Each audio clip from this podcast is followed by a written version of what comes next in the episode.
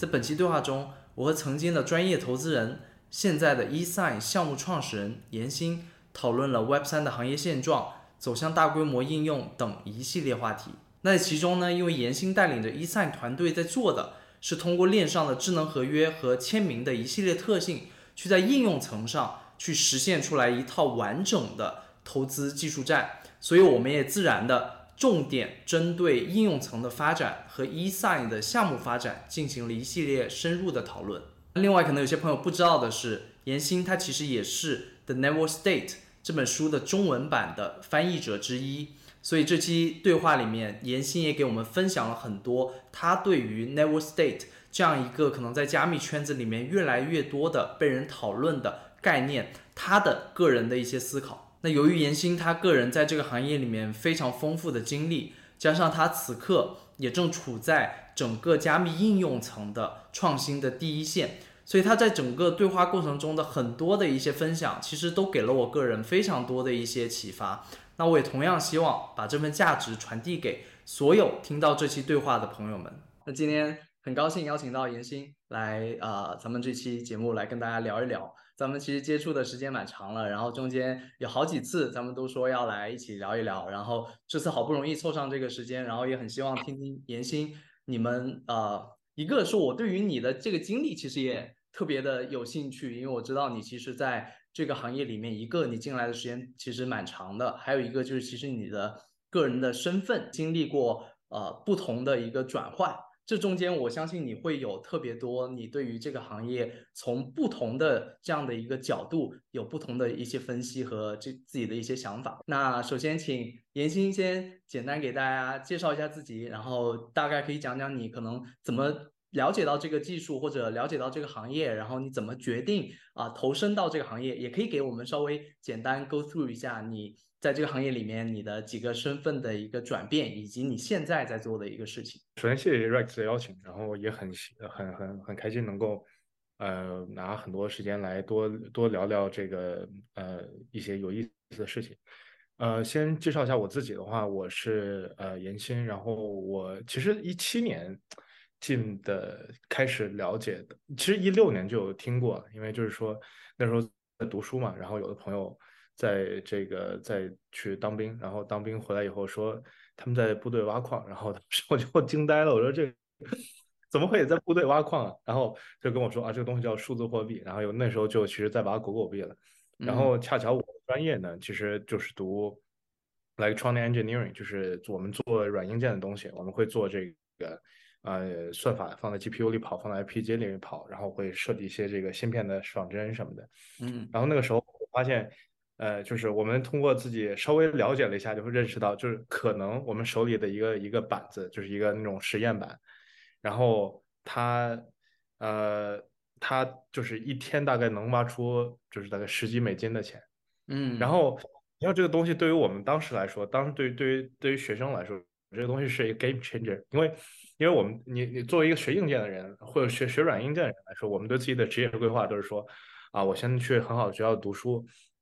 然后毕业了以后呢，我就去 Intel 或者 AMD 这种大公司，然后我好好干，对吧？然后这个干到什么时候，呃，就是我我能每我每年拿多少月薪，我都是算出来的。对。然后，但而且呢，你知道这个产产业链是非常长的。然后你比如说，我们是在设计。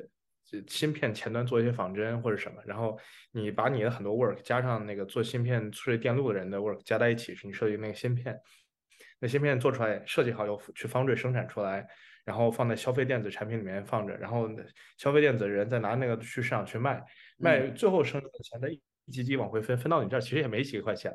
然后有一天突然发现说啊，原来你手上这个电子这个牌子可以直接变成钱，然后不给别人分。然后我们马上就开始学习这个怎么挖矿，怎么优化算法。其实是从这个地方，嗯，进入币圈，开始学习币圈的。然后币圈也确实有很很有魅力吧。我觉得它从很多角度来说，也寄托了很多这个就是学理工人的思想，就是的的的理想。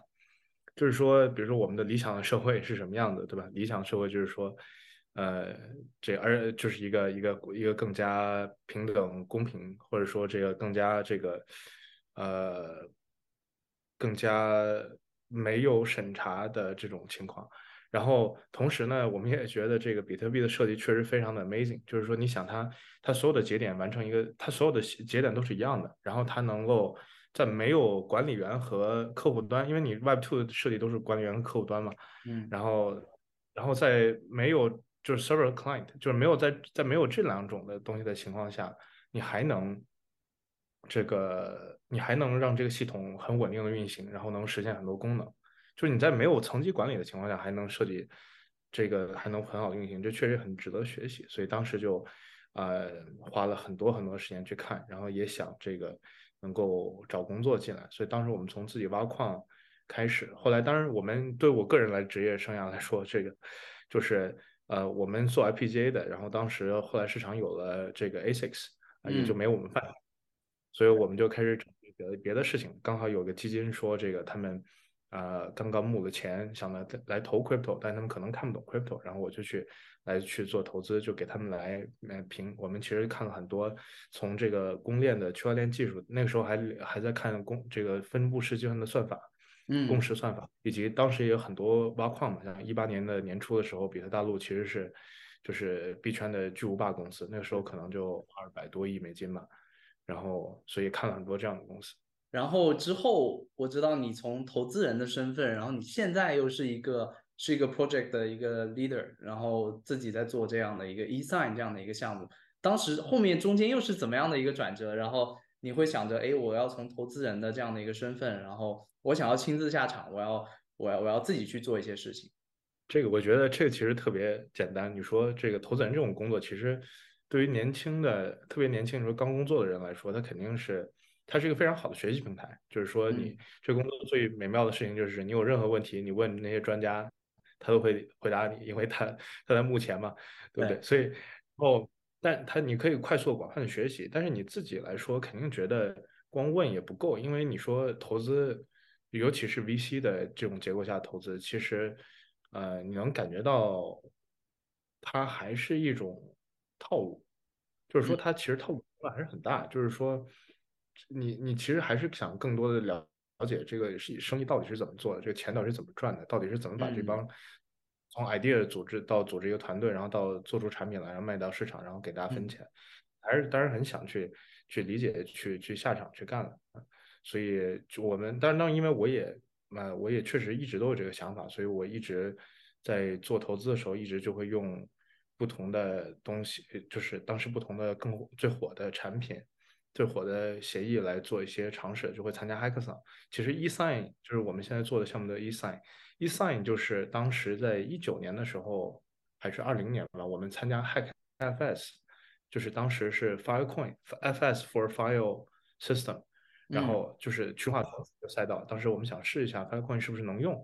然后我们就想啊，要做一个在 Filecoin 跟 Filecoin 有关系的，然后又跟这个呃区块链有关系的，然后就找到 eSign 这样的场景。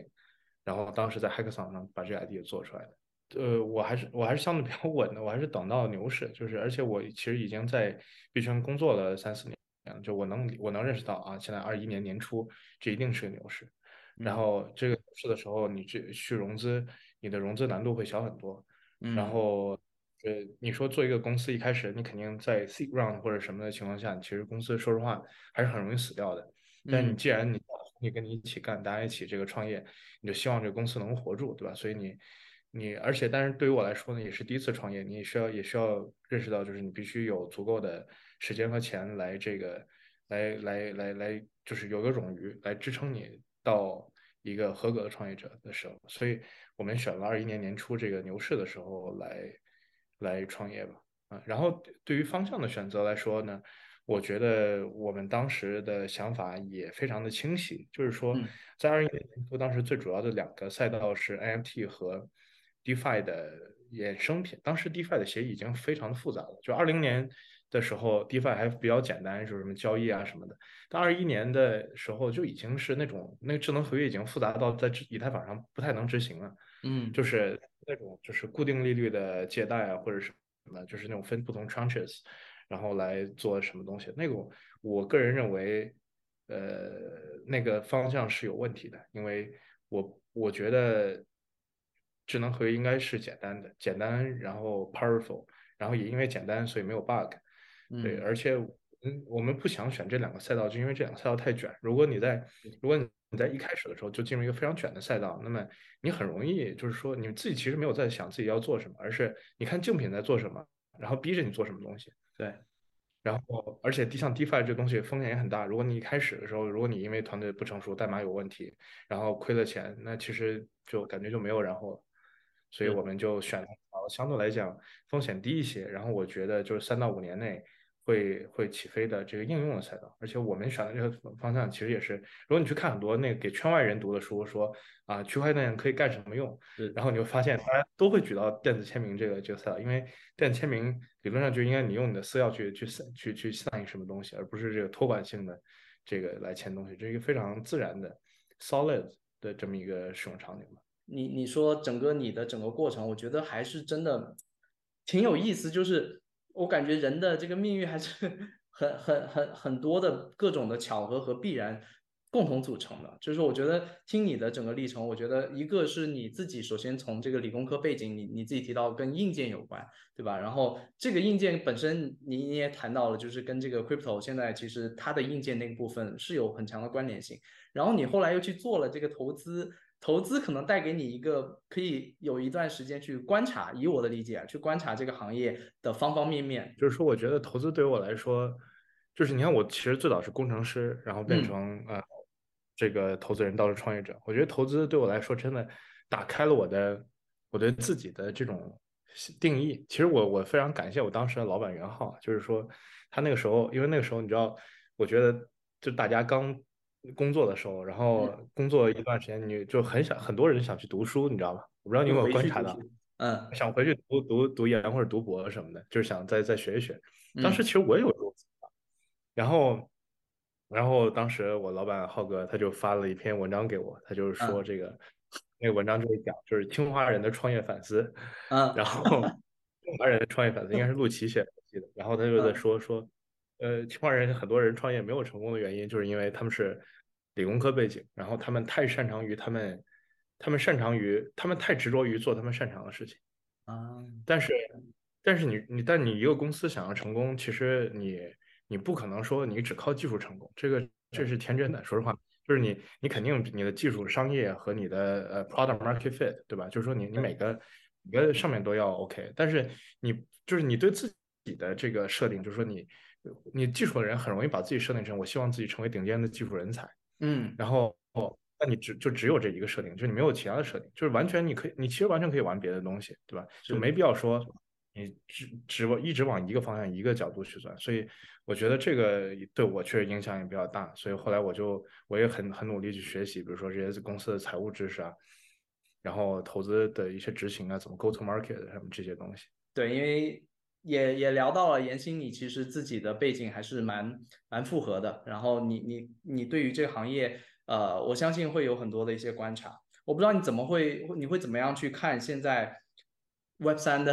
此刻的一个现状？因为呃，现在的市场的此刻，咱们聊天的这个时间点，我相信大家都都非常清楚，是一个还是一个在一个升熊的一个阶段。然后呃，我我我当然是听到了很多很悲观的一些声音了，那包括说很多人在提到说，其实这个行业我们不讨论啊、一些可能二级市场的一些情况，咱们去聊呃它所谓的创新，也很多人也提出了很多批判的一些声音。我不知道对严欣来说，因为我知道你们其实是站在这个创新的最前沿，你怎么看待现在这个行业此刻的一个现状？你你你你你有什么想法？我觉得我觉得很正常嘛，我只能说就是因为这个行业的一个特特别大的特点，就是说它的波动性太大了。嗯就是它是从二级市场到一级市场的这样一种波动性，因为因为我觉得根本来说，因为这个行业的起来不像就是股票，它是靠有 revenue 或者什么的。其实我也但说实话，我也我个人也不太不认为 revenue 和 PE 代表着什么东西，但这至至少大家建立共识的一种锚，对吧？就是大家都认为啊，PE 是二百。一百倍啊，或者五十倍、四十倍是合理的，那大家对一个东西就有一个估估估值的共识，然后大家它一个东西的上下波动就不会那么大，嗯。那么或者说大家比如说这个这个公司出年报业这个这个这个这个收入掉下去了，所以大家就会更有共识的认为这公司要跌，所以就还好。但币圈呢，它的特点就是说大家完全靠截截止到目前啊，我还我必须得说，大家其实没有，大家对这个，大家没有这样一种这个估值模式，所以说大家很多时候是靠共识的，就是大家对这个这个东西的认识的共识，就是说单纯的靠想法，那么大家在不同市场环境下的这个变化是很大，包括所以由于二级市场的这个这个是由于这个问题，大家对价值的定义的不同。产生了二级市场价格的波动大，然后产生了二级市场对一级市场的影响大，对吧？那一级市场的变这个变保守了以后呢，那对于每个公司来说，它可能啊牛市的时候就狂招人，熊市时候狂开人，对吧？所以这个整个行业波动大，我觉得是非常正常的啊。就是我觉得就是这个市场里面，就如果我们谈这个问题的话，大概有这么几种人，就是说，比如说呃。我首先呢，这个我我我们把 crypto 当成资本市场来说，嗯，我认为未来肯定是要 revenue 的啊，就是随着这个市场变大，就需要 revenue 的。但是，呃，我们也可以把它分成两拨人，币圈里面的人分成两拨人嘛，一波就是说是真正还是做在做 cryptocurrency 的 adoption 的人，嗯，那么这些人。他们其实，你看他们就是他们聊的话题更多的是说啊，我们他们会更愿意去一些这个就是金融技术设施没那么成熟的地方，比如说像呃土耳其、非洲啊、中东地区啊，然后土耳其、非洲这个呃中美洲或者说一些太平洋岛国，对于这些地方来说，其实因为我们是在中国，对吧？我们中国这个已经是我觉得电子支付全世界最发达的地方，嗯，所以你感觉不到那些人他可能付个钱。有多麻烦？他可能用不同的信用卡支持不同的格式。其实除了 Visa、Mastercard 以外，还有巨多这种小的支付协议。嗯，然后那些人怎么 get paid？那些人怎么能够参与到这个？比如说他能怎么被美国公司雇佣？如果他是一个好的好的这个 programmer，他怎么来 get paid 或者什么东西的？就是搞这些的是一帮人，他们的审美是在于说我们要推动 cryptocurrency adoption，他们做事情都是基于这些。嗯，还有一帮呢，就是 Web 三，我觉得。就是 Web 三呢，那呃，这个里面包括就是说，我觉得他们想的问题可能是，比如说对于 Creator Economy 啊，他们把很多这个另外的这个概念也装进来，就是 Creator Economy，包括这个呃共享经济，包括这个呃道的组织、去中心化的组织，把这些东西也都放在了这个 Crypto，就是他们认为 Crypto 是实现帮他们实现这些东西的一种东方法，然后他们就做了。各种各样的项目来来来实验，反正我觉得这这个东西实验它肯定是理想性的，就是有什么在牛市的时候大家愿意，大家爱喜欢理想，热爱理想；在熊市的时候大家发现这个实验有一些这个进展不顺，但跟现实还有诸多的呃不适宜，这是非常正常。嗯嗯，我觉得这个是非常正常的，就是说，所以我对这个它的 mass adoption 这种东西啊不那个，就是我本来没有过分的乐观啊。特别是说，我我有时候之前有一个朋友就在那边喷 crypto，说啊，你们怎么说了这么多年还还不 mass adoption？我在那 我也特别生气，我就在那边说，那不是我们的问题啊，政府不让啊，政府如果让大家用比特币，我们早就用比特币了，对不对？你你想象一下，假设中美政府让大家用比特币，那大家现在在中美之间转钱还会用银行吗？对不对？就是说，就是。包括政府这个 regulation 还是这个 crypto adoption 的一大这个障碍。当然，当然我认为 regulation 也确实保护了很多人。呃，但我的只是说，你说比特币为什么还有还没有 mass adoption？那这个 regulation 肯定也是一大问题，对吧？你像那个很多小国家他们在推比特币的 adoption，对吧？所以这个，呃，所以所以我觉得就是说，嗯，没有必要有过分的这个乐观，就也觉得很正常嘛。包括其实说实话。我们也清在现在这种熊市，你清醒的看一下，就是我们清醒看一下，就是我们做的产品到底怎么样，对吧？我们做的东西是不是它是不是好用，是不是它跟这个是它是不是服务了那么多人？就是我认为科技的价值是来自于应用，对吧？就是科技价值是来自于科技，对吧？如果你的科技帮助大应用科技的人，是不是减少了时间或者提高了效率或者什么什么做得更好？那这就是你的价值，所以科技的价值应该是非常简单去说明的。但你说我们现在做的这些东西，它的它是不是有产生这么多价值，对吧？或者说它是就是它它可能还是需要很多时间去走到那一步的。嗯嗯，这个所以很正常嘛。我这我唯一说实话，我唯一担心的就是说，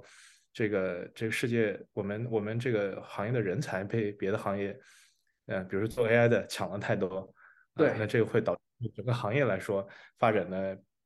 呃速度变慢啊，但是别的没什么。对你你说的其实很现实的一个问题，一个其实我想说，呃，crypto 这个技术从中本聪他发那个白皮书开始，他他的整个理念，咱们如果去看一遍的话，他其实。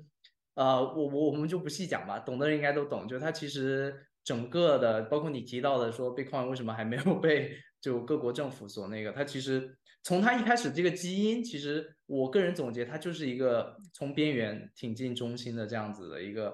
特质，其实已经基因已经塑塑造在在那里了。然后包括我们看到现在的一个现象也是，就是在全球经济现在现在的这样的一个大周期之下。我们看到，其实也确实反映出来的现象是契合的、同频的，就是一些呃呃，包括说非洲的一些国家，然后说呃拉丁美洲的一些国家，呃，可能逐渐他们因为比较脆弱的这样的一个金融体系，他们不得不或者呃会需要去主动的去寻找一个 backup 的一个 option 的时候，那这个时候我觉得这个是 Bitcoin 其实很重要的一个价值，以及它带来的所谓的。它背后的我们所谓精神属性的那一套，我个人觉得它可能都是不是很多人想象的那样，可能在短时间内呃就就能怎么样的。但是你你说的另一点我也同意，就是它的应用价值其实也是很需要被被做出来的。然后从这一点上面来说，我觉得在过去的我是从一七年开始了解这个行业，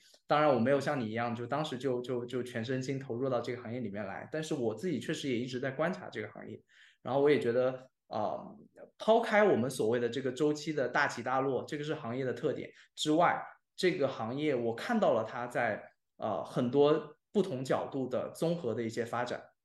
那一一方面，它自己有自己的独特的一些特性，就是它所谓的这个协议层啊带来的可能比所谓我们在 Web 二时代赋予了协议层更多的这种 value。Allocation 或者或者所谓的这个价值的一个体现。那另一方面，它其实在这样的一个生态之上，它也孕育出来了一些可能有所谓的 Web 三特性的一些应用吧。对，然后你说到这里，其实我就就就顺带会会有一个疑问，就是我我我很好奇，你对于所谓的这个啊胖应用或者胖协胖胖胖协议的这样的一个所谓的这个 argument，你你有怎么样的一个看法？我知道你们其实是在做应用层嘛。然后你你会怎么看所谓的这样的一个一个一个讨论？对你首先你刚才说的那个，我们谈的上一个问题是说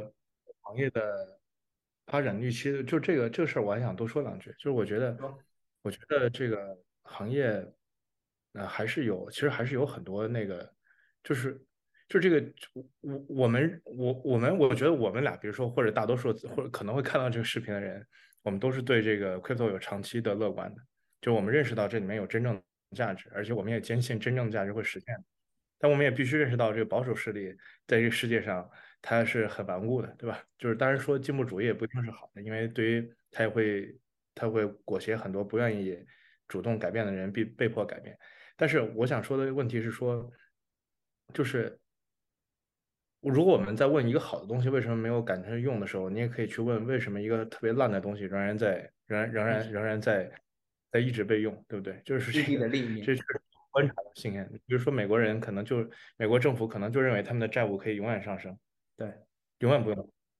这个等什么时候美元崩了，比特币就到一百万美金了，就很简单的事情，对吧？就是你的这个，我觉得比特币跟美元就像阴阳一样，对吧？就是说那个阴越重，阳就越越越越重。那两两且，比特币的意义的产生，就是因为美元可以随便印，对吧？如果美元不不能随便印的话，但比特币有什么价值呢？嗯，对吧？我觉得这个，呃，我们要对它有呃有一个正确的认识，然后我们需我需我觉得我们需要跟这个我们真正信仰的行业建立一个 long term relationship。long term，你要我说实话，无论对你的感情生活，还是说还是还是对你的行业选择来说，如果你选择 long term，你要选择控制你自己的预期，嗯，你不要希望你的伴伴侣和你的选择的行业是一个完美的东西。对吧？而且是，而且是希望你和他在一起能够臻于完美，对不对？而且每天能够进步，对吧？那你每天到底有没有在让你的伴侣和你的行业、你的职业变得更好，对不对？你比如说，我觉得在这个世界最需要 crypto 和 Web 三的地方，你比如说在非洲一个一个很发达的国家，某个国家可能它的通胀率每年可以达到百分之三四十，那这样的国家到底谁在帮他们买数字货币？谁在帮助那些人去学习、理解和购买数字货币呢对吧？那我们这些 Web 三的这个，我们这些 Web 三和数字货币的应用者啊，promoter，或者说我们这些活跃的人，我们到底每天在在干什么？所以我觉得这个要不能着急啊。然后对于你的第二个问题，你刚才问的这个胖协议还是胖应用的问题呢？其实我自己有一个想法，就是我觉得。我觉得其实应用最后都会走向协议，嗯，对，这协议有两种，一种就是我们一般，我觉得这个文章在写的时候，它指的协议指的是是网络基础设施，也就是说区块链本身，然。后这个它应该指的是这个叫协议，当然我认为智能合约也是一种协议，呃，就是。我觉得这是这是两个 level 的事情。第一呢，你需要一个健壮的网络基础设施，有足够多的节点，然后保证能正常的出块，然后这些交易能够正有一个合理的机制被排序打包到这个区块链上，这是这是一种基础设施。另外一种基础设施就是智能合约基础设施。那智能合约就是一个在那一个中立的，然后在那边自己跑的这么一个程序，对吧？它也不需要你你去维护，然后它谁它也是 permissionless，所有人都可以用，然后它有。它有它的这个东西，我觉得，我觉得这两个是我能看到的，呃，最很很有意思的事情。然后，我觉得过去很多年，我们确实都在做这个网络基础设施，就区块链这个层。嗯。然后，呃，这个 over time，我觉得我们也看到了非常多好的项目跑出来，或者说我们能够在不同的方向中选择了，能够选择到了，呃，确实能够 work 的方向啊。我觉得现在方向。对吧？就是说，首先这种以太坊这种开放性的这个东西，就是说我我只做好 Layer One，然后 Layer Two 呢，我给你介绍几种方式，能把你们的交易证明你们在另外的交易是 OK 的，并打包到把这个把这一些 Proof 的放到 Layer One 来，对吧？就我觉，然后你们有两种，比如说你可以先先存后验证，就是 Optimistic Rollup，或者说 ZK Rollup，你直接连着这个你验证过的这个 Proof 一起打包到 Layer One 来，就是我觉得这个路径已经很清晰了，呃，确实已经。不错的，然后确实，而且胖协议和胖应用的胖不胖，应该主要还讲的是这个挣钱的能力，就是他自己捕获价值的能力。我觉得 Layer One 在捕获价值能力上确实很强。从某种角度讲，以太坊就像这个 Web Two 的 AWS 一样，对吧？你你不管你干什么，你都要你都要租云服务，对不对？然后你都要给他钱，然后你租云服务是存储、带宽和这个计算来的。然后你在以太坊上其实也是一样。然后我觉得这个这确实是一个非常强的商业模式。我觉得唯一值得 argue 的就是说，我们到底需不需要那么多的这个链的项目？就是说，可能现在说实话，我个人认为有点多，就是我们不太需要那么多的链，而且链这个东西特别卷。我觉得未来肯定会非常的血腥。就是说，比如像呃已经探索明白的路径，它会它能够快速的。Fork 自己，比如说 OP 会有 OP stack，然后大家跑不用再再弄很多链了，就是而且你细微的技术差别其实抵不过共识的差的这个东西。你比如说你你能够更快一点点，或者说更稳定一点点，这种细微的技术差别是敌不过大家对于共识的认可的。比如说 OK 已经呃假设说 OP 已经 prove 它自己是一个稳定的这么一个结构，那么那么市场都会用，就是这这就是为什么 EVM 战胜了 Wasm。或者说，就是 at at least 在现在这个阶段战胜了 Wasm，因为有过多的智能合约已经被写成 EVM 的模式，然后已经被验证了，那大家就不会再花同样的时间、精力、成本去在 Wasm 上再验证一套，对吧？是，所以我觉得，对，所以我觉得对于创从从某种角度讲，这个行业现在大家还 Layer One、Layer Two 项目还这么多，其实还是一种大家对路径的依赖，因为在过去几年。这个甭管你做的怎么样，这个投资回报最高的仍然是公链，因为公链最大，因为这个市场上流动性是有限的，流动性总会在一些比较大的、比较热的地方，然后这个公链呢能够有自己的生态，有自己的这个玩法，呃，去去去把这个盘子做大，有流动性，然后在牛市的时候可以让大家赚钱。但是我我只有一个想法，有我只有一个信条，就是我认为任何东西，如果你一旦成了一个模式。如果你认为起一个 layer two 就是说你你你在 zk 和 op 中选一个，然后你就呃找基金来融资，然后有自己的技术 feature，然后你来呃，你去做个 eco fund，然后去找一些项目，想办法和想办法让这些工作室来你这上面把活流动性弄起来，你就认为你能成功？我觉得这是就是我们这个行业奖励的是发明 pattern 的人，而不是 follow pattern 的人。嗯嗯，对，就是你这这这个这个这个，就你看 DeFi 挖矿就是这样嘛。就比如说一开始 WiFi 做 Fair Launch 的时候，就是发明 pattern 的人，或者说。这个 Compound 做这个做这个 U farming 的时候，对吧？他们是发明这个 pattern，然后这个你后面 follow pattern 的人，pattern 人就是说你会相对比较稳，但是你也就就就我我觉得还是想做起来还是有困难的。你你说的路径依赖这一点，我就特别想想稍微呃 reflect 一下，就是我觉得。现在的这个发展有一种似曾相识的感觉，就是一八一九年，当时在各种其他的一些公链都在说自己可能在某一个方面比以太坊更出色，然后呃自己是可能是对吧，以太坊的 killer，然后到现在。啊，当然了，我们所谓的这个 Layer One 的竞争，还是我们看到还是存在，就是不同的技术细节、不同技术角度啊，在做所谓的创新。然后同时，现在我感觉 很有意思一个点，就是现在的整个之前那一波的啊 Layer One 公链的这个竞争趋势，现在感觉复制了一下，放到了这个 Layer Two 上面。然后每一个 Layer Two 就有点像当年的这样的 不同的 Layer One 的竞争。当然了，你说的另一个点，我很想。说就是确实，以太坊在这个所谓的现在更新的这个叙事里面，以太坊确实是一个最大的受益者。对你，你说你刚刚想说什么？对，反正我也觉得就是说，现在呃做了这么多链，然后以太坊，以太坊现在我觉得怎么说呢？就是呃很可能有一个非常不好的事情，会是嗯底层你用的以太坊，然后你的 Layer Two 在中间，然后最顶层的它做账户抽象和链抽象。所以其实就是你的链是没有人知道的，对。然后你还还要给以太坊交钱，然后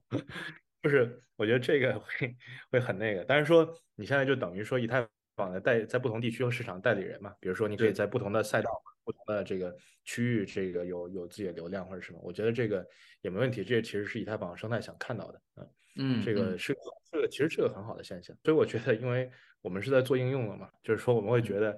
我每次去一个 conference，然后大家都是狂在那边聊这个这些东西，我就觉得没有我，我就很酸嘛，我就很生气啊，就是怎么没有人聊智能合约，没有人聊这个应用。对，就是我感觉叙事确实都都都确实感觉大资金也是倾向于还是在追求这样的一些叙事吧，不管出于什么样的原因，保守的人就就倾向于去 follow 这个已经验证过的 pattern 嘛。那我是不是可以理解为？啊，你还是比较倾向的认为，现在的我们就说所谓的这种公链的这样的一个视角下，就是你认为以太坊其实已经有了某种，就是所谓的可能难以去被挑战的这样的一个地位，就是至少在 Web 三的世界里面是，就是目前我们熟悉的我们熟悉的这个币圈里面，我觉得以太坊是这样，但是说这个会有一些新的东西来出来，然后他们的玩法可能跟以太坊就不一样，就是说它可能。不是这帮人在玩的，或者说我里面这个瓶子里面装的这些酒跟现在不一样了。就比如说，我我我的意思是说，如果你想用这套玩法，就是 follow 这个以太坊这个 pattern，就是做做 dex 或者什么这套东西，你再想打一杯以太坊，基本没戏。但是如果你有别的切口，比如说像 Telegram 的 Tom 这种链，它直接为 Telegram 的八亿用户提供这个就是支电子支付的这种服务，那么它我觉得还是非常 powerful 的。是对对对，些它也是有智能合约的，只不过说它的玩法可能不像以太坊一样，就是做 NFT 啊这个那个的，它可能它可能会有一套新的玩法。那你觉觉得这个就我们所谓的这个行业再往下一个阶段发展，你你个人会呃比较期待这个行业有什么所谓的这个发展叙事上面的一些啊改变吗？嗯，我觉得反正有几个方向，就是我能我我当然我我我只能说我能看到的几个方向，就是。第一个就是呃，刚才提到链抽象和账户抽象，因为我觉得呃，其实谈到这个问题，就是比特币一开始的时候，以太中本聪其实是鼓励大家每次用一个地址，每次转账都换一个地址的，就 UTXO 嘛，对吧？我用 A 地址，然后十五块钱转转给 B 五块钱的时候，我要自己再创一个地址，然后把剩下十块钱转到 C 自己控制的 C 地址里，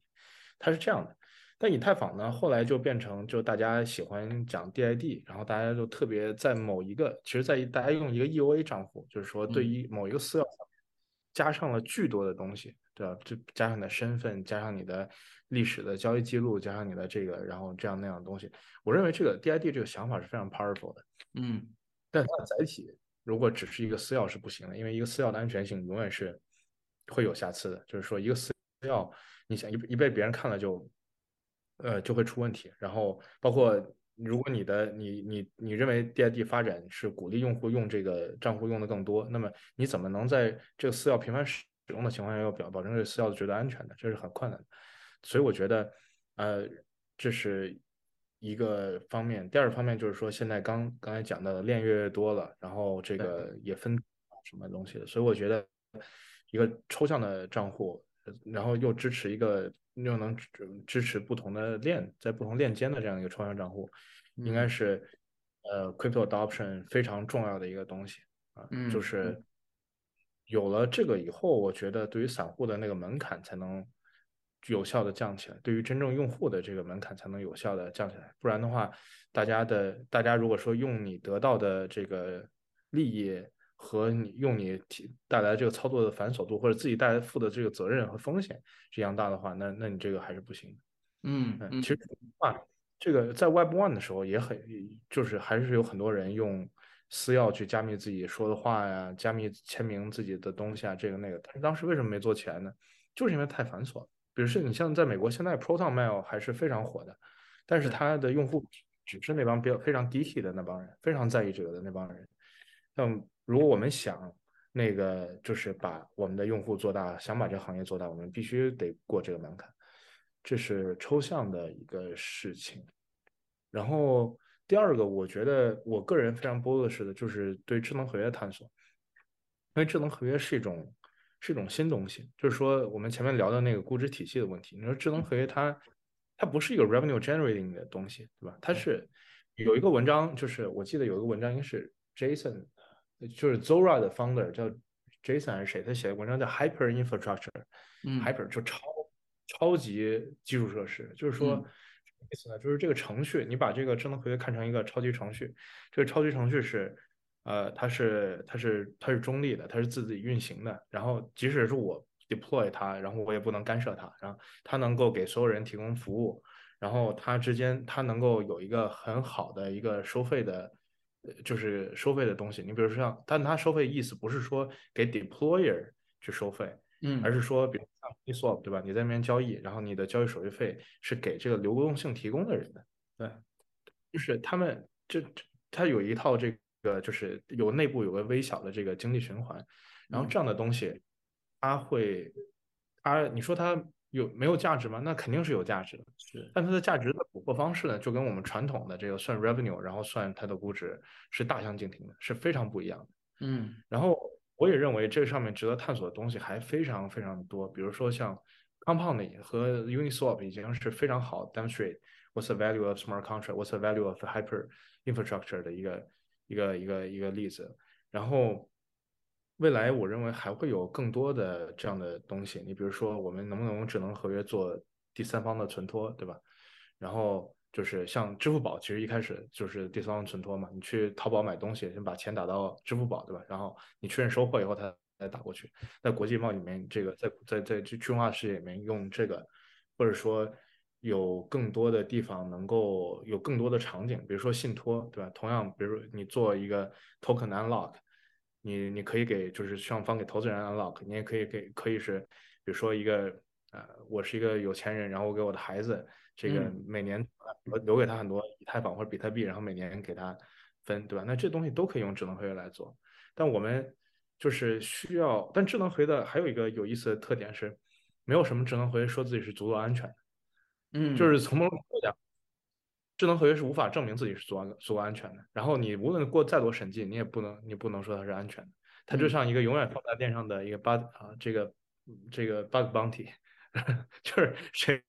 谁找到 bug，谁就可以 claim 这个 bounty。然后或者说现实点说，它永远只能是 battle test，就是说只能你要用足够的钱来测试它。当它比如说像 Compound、Uniswap 一样经过大资金去测试的时候，我们就认为它是安全的。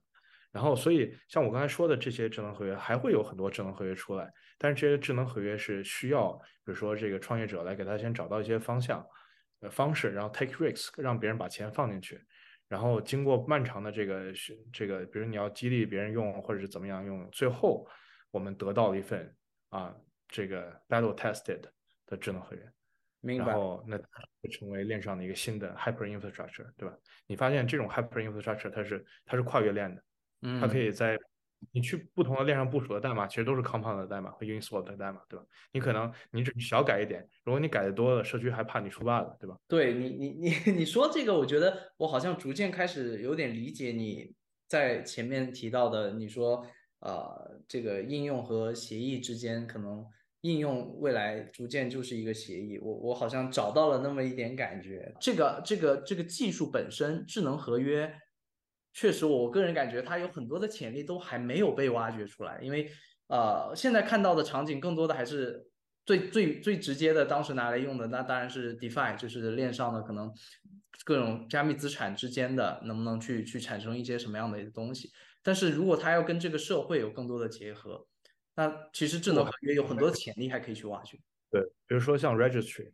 嗯，Registry 就是说。呃，我们当当我们说智能合约是一个 infrastructure 的时候，我们要考虑一个智能合约的的护城河，嗯，然后它的护城河就是因为智能合约可以随便 fork 嘛，那智能合约的护城河来自什么地方呢？为什么大家一直用一个呢？我觉得主要就是要么你往里放钱，流动性，你可以 fork 代码，但你 fork 不走流动性，对吧？嗯。第二个就是你连存的信息，如果比如说像 ENS 的智能合约，我们就是比如说某一个 ENS 那个那个字符串对应的那个地址，这个对应关系是存在那个智能合约里面的。嗯，然后你你我们去存了，然后那些用智解析智能合约的解析 ENS 的人就来这个智能合约里读，对吧？那么大家因为他们在那读，所以我新新用户会继续去那边注册，对吧？那最后大家只只那一份智能合约，对吧？所以就是就是大家会会有更多的这种其实除了 DeFi 之外的这种应用，但是我就就像我说的，需要时间和什么来来不停的测试。对于应用，为什么为什么应用最后都会变成协议？是因为有时候我们提应用，因为我们用 Web Two 的应用用的最多嘛，就是用 Web Two 应用从某种角度上，它是一种，它是一种呃很多，比如说在美国特别最最多的，大家说的是 SaaS，然后但我认为 SaaS 在币圈是很难的，因为因为这个 SaaS 如果是前端，如果你的长处是在于前端，那么你需要呃一个。足够大的市场，然后你去垄断那个足够大的市场，因为你的产品，因为你的产品从某种角度讲是没有绝对的护城河的，别人想抄你只是时间问题，对吧？然后呢，那你就是在想怎么能够垄断这个市场的问题，就这个我觉得可能在币圈这种自由竞争的这种这个世界里面是比较难做的，嗯，这且就是说，或者我们再举个例子，你比如说做 payroll 的，有多少做 payroll 的这个应用？对吧？但是你会发现，大家卷来卷去，经过一年半年的卷，你现在打开那些做 payroll 应用，他们长得都完全一样。就我的我我当然我说他们是在优化，就经过多次优化以后，大家最终长得都非常一样，因为大家优化到同一个方向。然后，但是你会发现，大家都是基于 safe 的，就 no safe。嗯。然后，那大家就变成了一个协议的一个一个 interface，对吧？嗯嗯。就帮助大家去更好的用这个协议。而那个那个价值就被那个协议去捕获了，所以我的 point 是，如果你在至少在现在的币圈，如果你纯做 SaaS，如果没有协议的部分，是是很难捕获价值，或者说你很难建立自己的 moat 护城河的。嗯嗯嗯。对，所以所以从这个角度讲，我觉得就是应用会变成协议。对，然后你你提到，其实我我会顺带会联想到，就是现在的一个现象，过去一两年吧，逐渐开始有这样的一个现象，因为大家在提到。Web 三要要要要要 mass adoption 的时候，很多的一些新的一些项目，很多在应用层上去做的一些项目啊，我们常常会看到一个现象，就是会把 Web 二的一些一些现有的已经比较成熟的一些商业模式的一些应用，把它在尝试在链上通过用这样的一个 Web 三的一个版本去去去去 deliver 出来。对于这样的一个现象，我不知道你你你刚刚其实提到了一点啊，就关于 SaaS 的这样的一个模式。呃，当然，其实其实我们看到了，现在通过这样的方式去做的，其实不仅仅限于这样的一个方向，其实还有比如说社交啊，对吧？啊、做一个这个 Web 三版的什么什么什么应用，对吧？这个其实我们在过去一两年看到特别多的。你你对于这样的一个呃，我怎么来说呢？你觉得这样的一个选择，或者说这样的一个决定，就是这样的一个方向去探索，你你个人认为，呃，是这个行业现在需要看到的一个一个方向？我我其实对这个这个方向的看法是从差变好的，就是说一开始其实我非常不喜欢这种说法，因为你比如说呃 YC 吧，如果你去申 YC Y Combinator 的呃孵化器，它会让你说你一句话说明你是什么东西，就是说你是什么的什么，你是 AI 领域的 Zap Zapier，或者说你是 Web 三的什么，就是他喜欢引导你这样说，因为他去好介绍，但我认为这是一种投资人偷懒的方法，他能快速的假装自己理解了你的东西。嗯，然后，但是呃，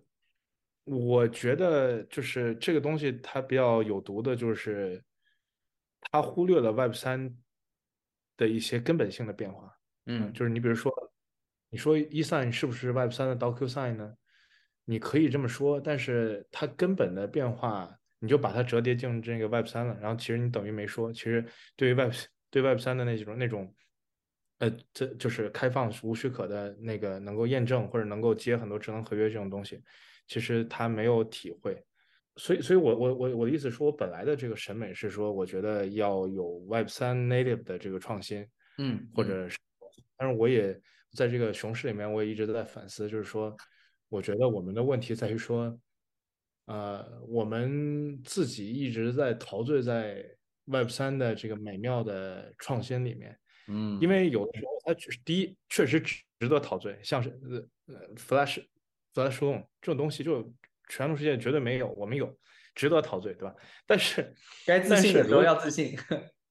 但如果你陶醉的太久，就是你都无法向圈外的人说明说明白你们这东西是干嘛或者有什么价值，嗯，那会导致这个行业的死亡。我说直接点，嗯，因为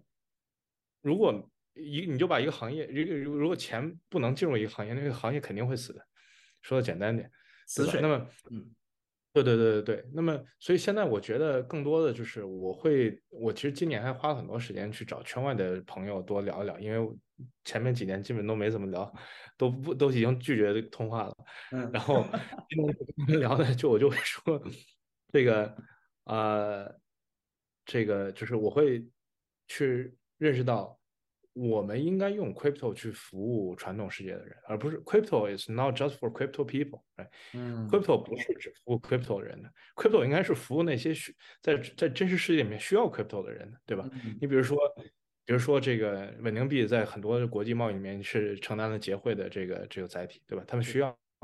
所以你你给他一个解决方案，你我们要把我们 crypto 的东西抽象，把它的核心的 feature 抽象出来，然后很好的卖给。传统世界里有需求的人，嗯，所以，呃，我我，所以我现在更 open，就是去跟别人这么讲了，就是说啊，Web 三，我但我会多讲，比如我们是 Web 三的什么什么东西，但我会花很多时间去讲这个 Web 三到底能给你带来什么根本性的区别。我经常也会有你相似的这样的一种感觉，就是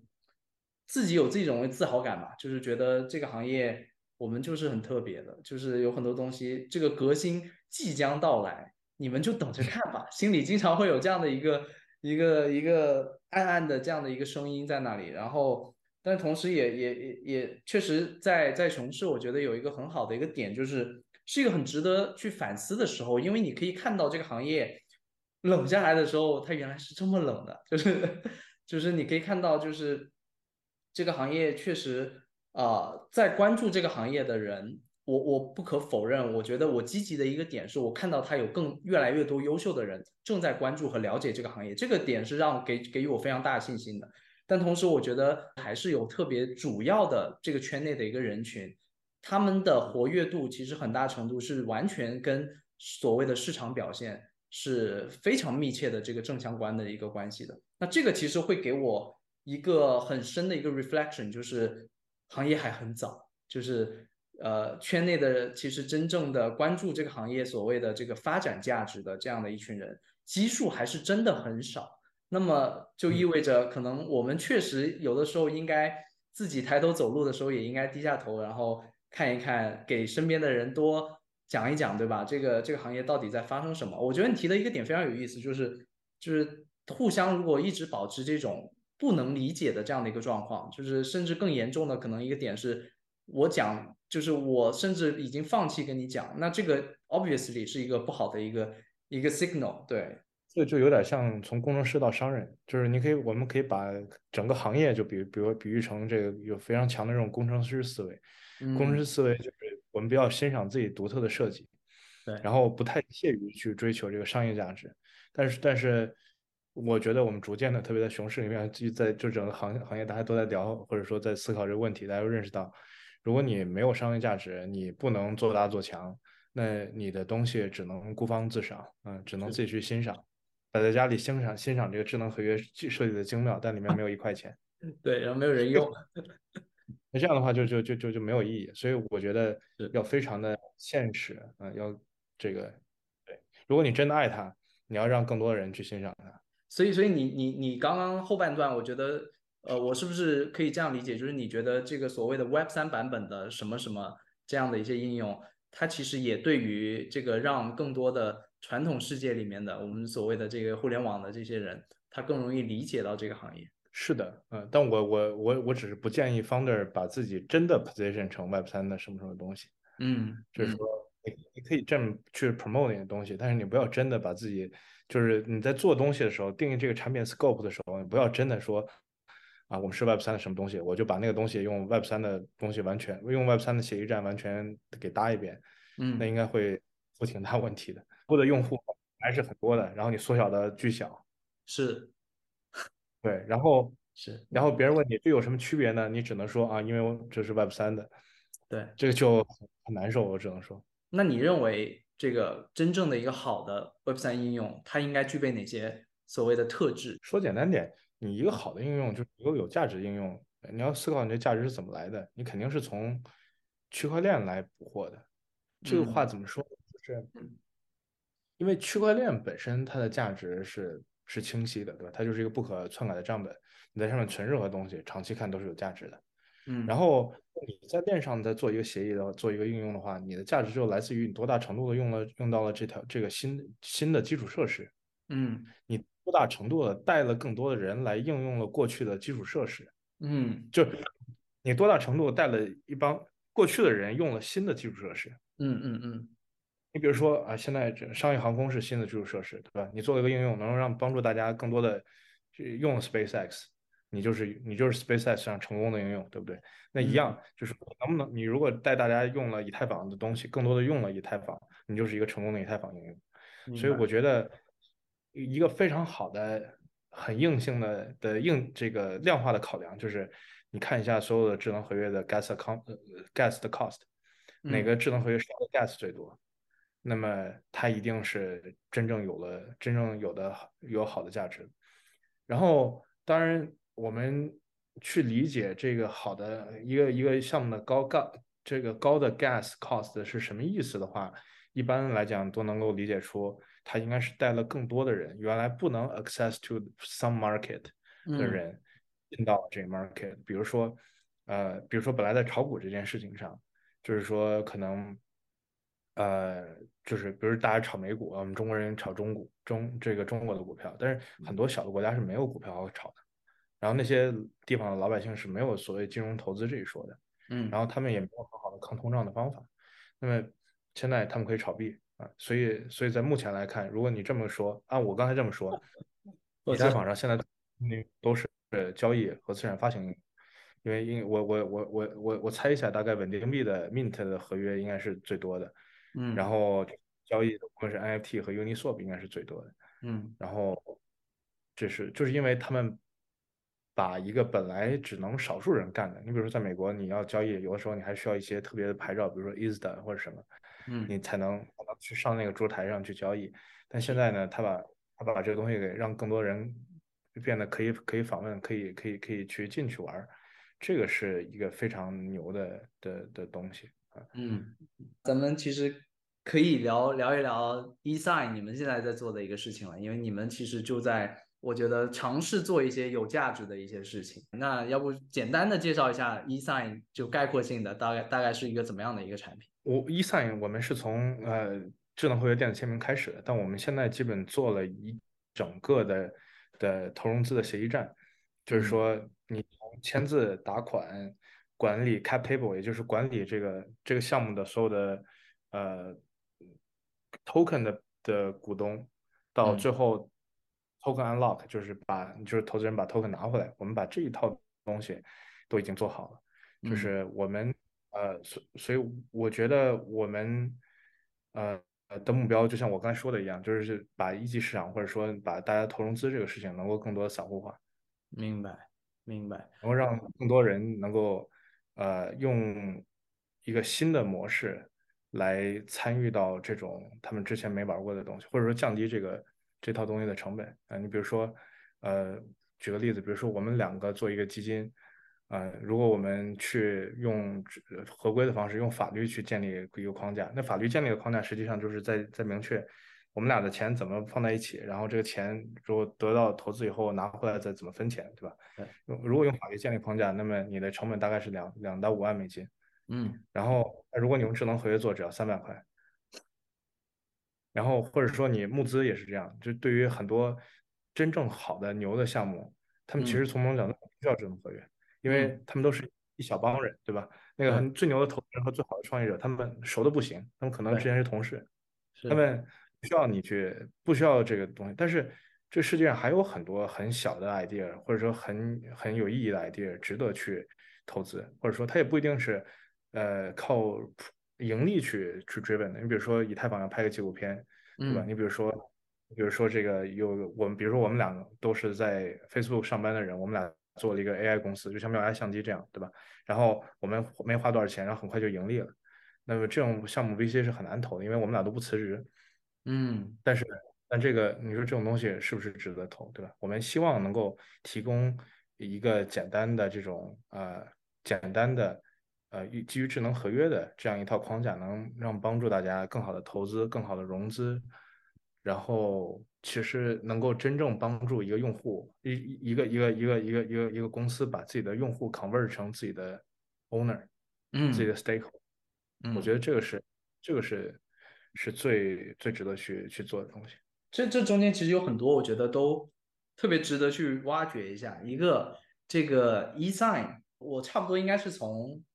去年去年初或者去年年中吧开始。了解到你们，然后我当时在看的时候，当时的一个一个版本好像还只是啊一个 ESI 单独的，然后进去的话是一个你可以上传一些 PDF，然后在链上通过智能合约的方式来进行一个所谓的一个签名的一个签署。我在这里其实是想大家可能稍微理清一下你们在做的一个事情，就是后面我看到逐渐出来了，你刚刚提到一个重点就是这个所谓的做这个投融资的这一块，然后我知道这个名字好像叫 Token Table，对吧？那这两块，他们其实都是属于你们，其实是一个团队板块下面的是两个子产品，对吗？然后，呃，现在他们之间的相对关系是怎么样的？我我首先先先说一下，就是你你说那个特别对，就我们一开始的时候就是想单纯做一个工具，嗯，然后就像我刚才说的，为什么我刚才就说的为什么工具最后走向协议呢？就是因为你单独做工具，呃，捕获价值能力会很弱，而且别人抄你，其实你无法建立一个长期坚实的壁垒，所以我们就开始想，我们不能说。只提供一个方式，那因为你这个签协议是不同工作流中的一层而已。对，然后我们要服务一个整个场景，然后我们就看了我们的场景，我们发现其实以太坊上最现在最大最好的场景，就像我刚才说的 gas 的那个问题，它就是资产的发行和交易。那我们就要在这个场景里面去切，所以我们就就找到投融资，然后我们就开始做 token table。我们目前的产品就是主要的产品，对外能看到的就是这两个。eSign 仍然就是做协议的签署，但我们在前端支持你，帮助大家做了很多 templates，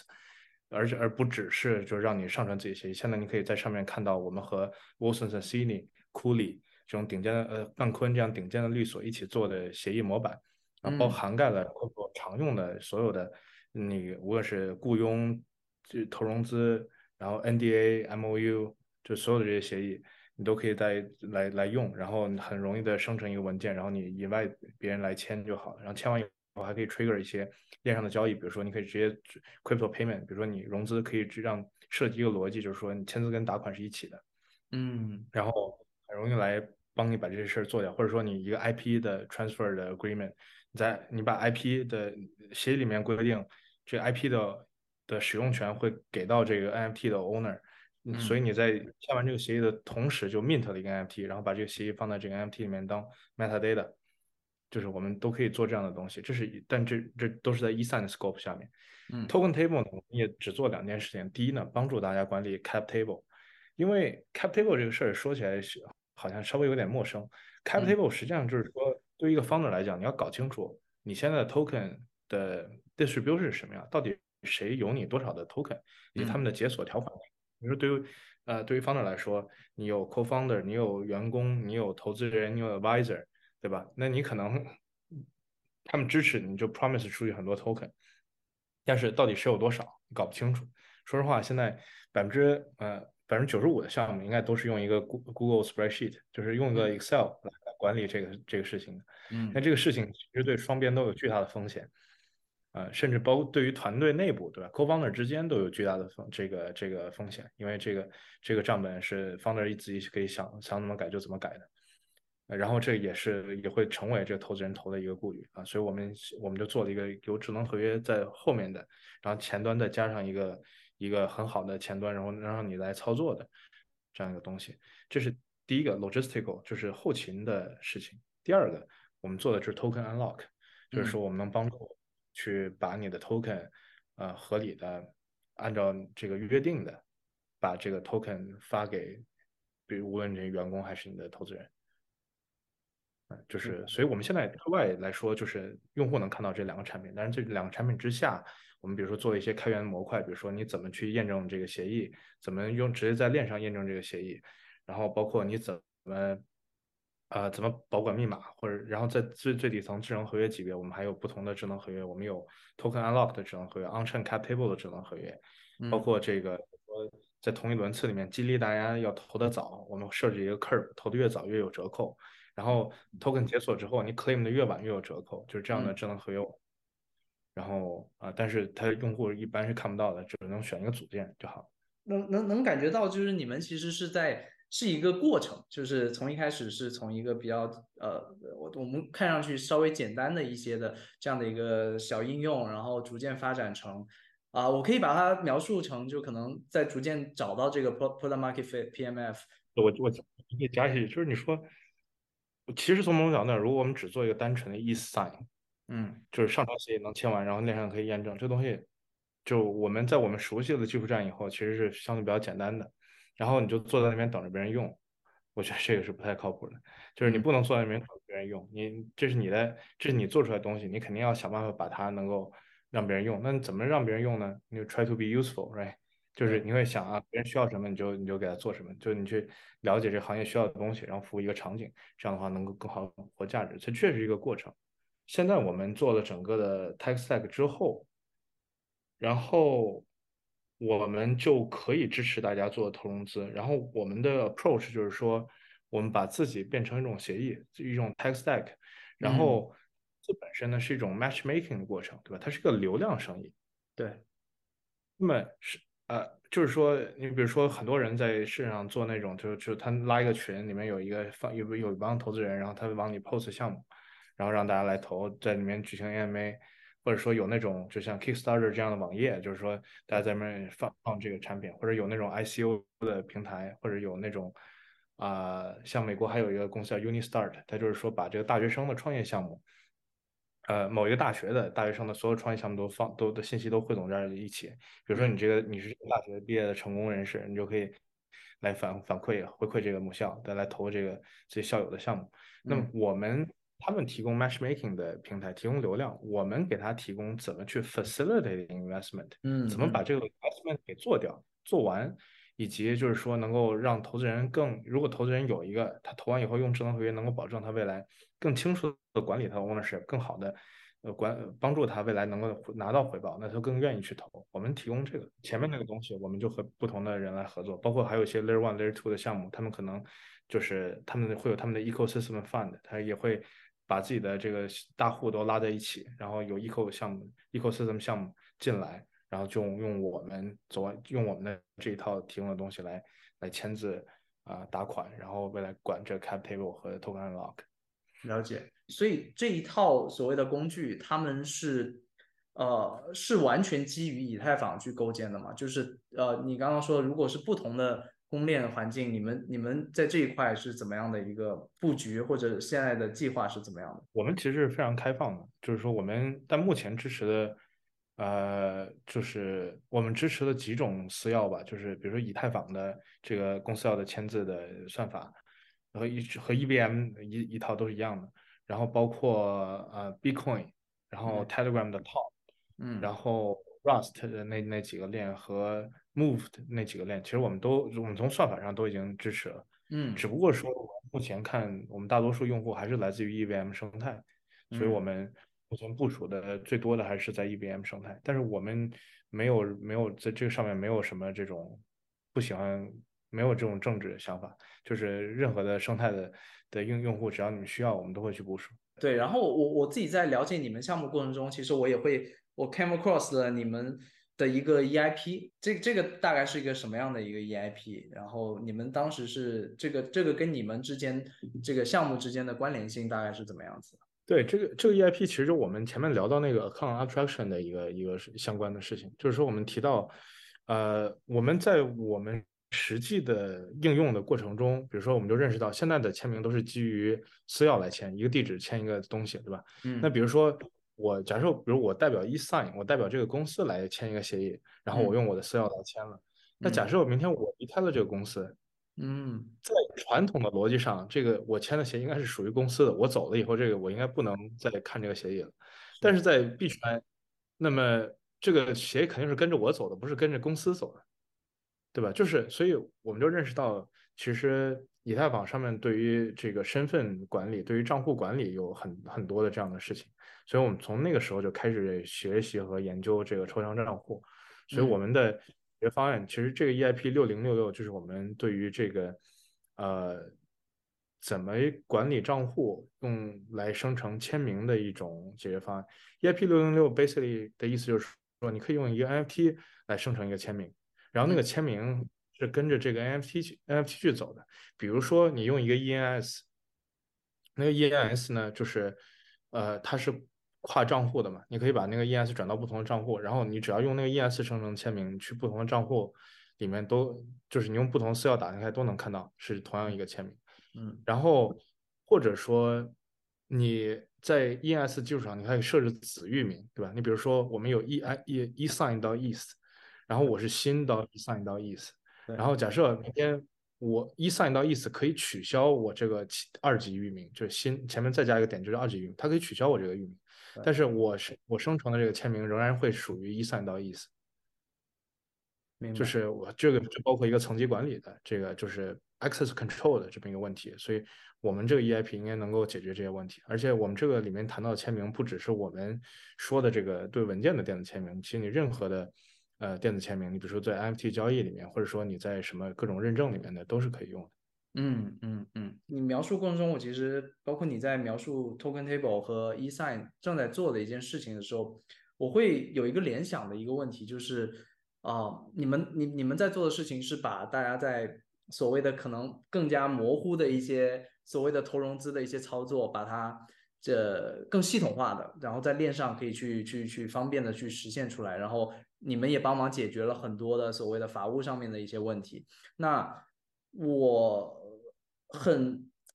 很好奇，就是它是否有可能潜在会改变这个行业投融资的生态这一块？对我们，我们当然是希望在这个这个这个里面做。然后我们当然，我认为这个改变不会只发生在币圈，因为这个实际上是宏观，就是在整个 VC 行业都能看到的一种趋势。这种趋势就是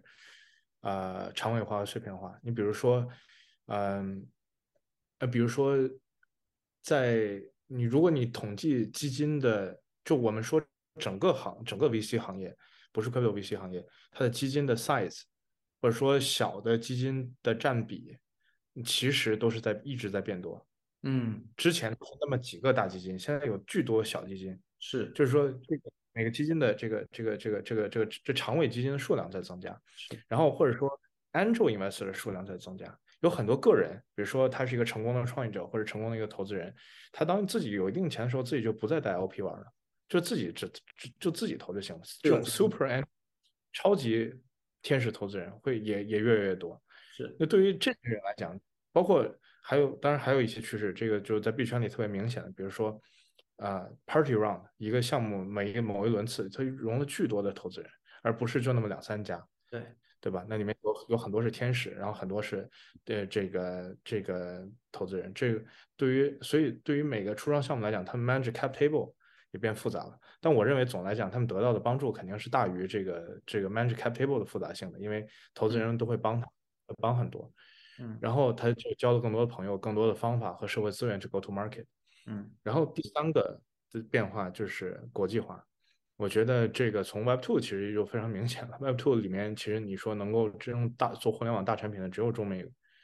我但是这么说有点武断，但我认为主要是中美两个国家。嗯，它有足够大的市场，然后也有有这个足够的强的这个，因为有足够大市场，所以有足够强的这个经费来支持自己的产品的优化。嗯，然后呃。在 Web 三世界也非常的明显吧，就是说，你比如说，我们可以投到不同国家的项目，然后或者你的投资人也是来自不同国家的，或者我们希望是这样，因为它可以帮助你在不同国家去 go to market。是。那么在在这种这么几个趋势的情况下，呃，我觉得投资我们要我们能不能就是能够基于智能合约做更多的这个金融产品来帮助大家做。完成投资，让让钱赚得更快。嗯，当然，为什么要用智能合约呢？也是因为智能合约是为什么别人相信我们，对不对？如果你不用智能合约，别人为什么相信你用你呢？然后，呃，后面这个呃这个说资助那些让钱赚得更快也也非常好理解。你比如说，为什么现在币圈是熊市呢？就是因为币圈不是没有钱，对吧？很多很多大户有上万个比特币在钱包里放着。然后我们也知道，每其实每轮牛市起来都是靠那些。就最最 craziest idea 那些 young kids young founders，然后他们起飞的，但是他们在这个时候往往是穷的要死，对吧？但是但是但是现在的问题就是在现在这种行情下，大家都不愿意把钱掏过去，因为大家可能被在上一个去年或者前年那种特别 hype 的情况下投了，然后都没了，都被都都怕了。或者说，确实因为大家，比如说投资人没有参参与到公司的运营和决策里面，或者说各种各样的这个这个框架的缺失，大家对这个市场没有信心，没有信任。或者说，比如你投了一个印度项目，投了一个越南项目，投了一个美国项目，然后你作为你是个中国人，你也没去过，然后你找不着他，对不对？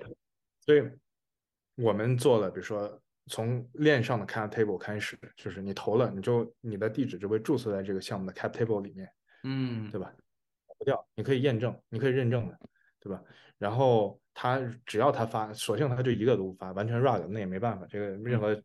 任何项目方、任何公司都可以直接倒闭，嗯，就是如果他要好好发，他就肯定会带着你，对吧？然后或者我们在做了，比如说包括呃。这更好帮助大家更好投资，比如说我们会做这个用智能合约的基于智能合约 SPV，对吧？你比如说一个道，我们也可以道里面孵化一些项目，或者道拿到一些别的项目的这个额度，我们这个道大家一起把钱打到这个智能合约里面去，然后一起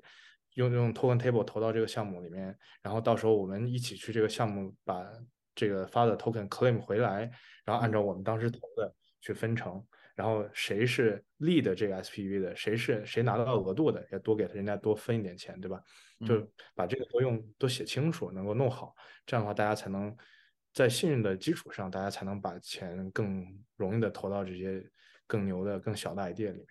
明白。所以我们就是在努力去了解大家需要了什么，然后去构建这种基于智能合约加一个很友好的前端的这样的产品，去服务于这些场景。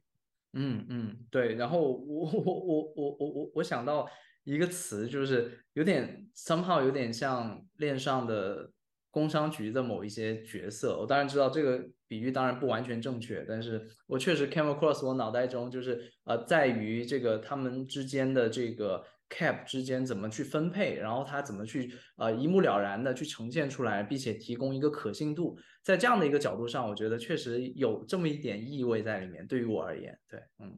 是是的，这个其实这就是你说 crypto 做的很多事情，有很多原生。我我那会儿说为什么很多 crypto 项不能说你是 Web 三的什么 Web two 公司，因为你可能在 Web two 里面是不存在你这个角色的，对你可能做的是政府过去做的事情，对吧？你说 ES 做的事情是是 Icon 是互联网协会过去做的事情，但是现在 Web 三只用一个智能合约就做了。那么我们比如说像 Registry 或者 Attestation 这样的业务，其实它它在 Web Two 它其实也不是一个公司做的事情。是的，所以所以我刚刚在想说的时候，其实我自己脑袋里有另一个声音说，哎，其实不太准确。但是呃，我我很明白，我也很同意，就是它其实是因为在 Web 三这样的一个环境下，其实很难找到一个完全准确的。这个我们曾经的这个词典里面的一个定义，可以很完整的来表述陈述它，所以更具体的可能还我们需要带入到这个所谓的 Web 三的场景之下，然后用 Web 三的思维去去去理解你们在做的一个事情，对吧？那我其实也挺好奇，就是 eSign 现在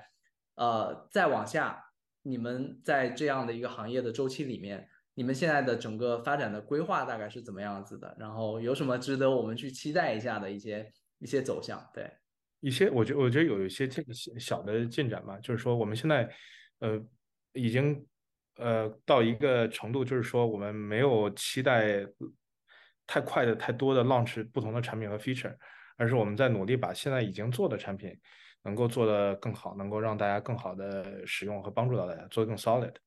所以我们在一三的产品上，我们呃新的，我们大概过再过一周吧，就是十五号就会 launch 一个新的产品，新的版本。因为这个版本有两个呃提升，就是在单纯的签字电子签名之外，是前端提供协议的模板，帮助大家更好的这个简单去使用上手。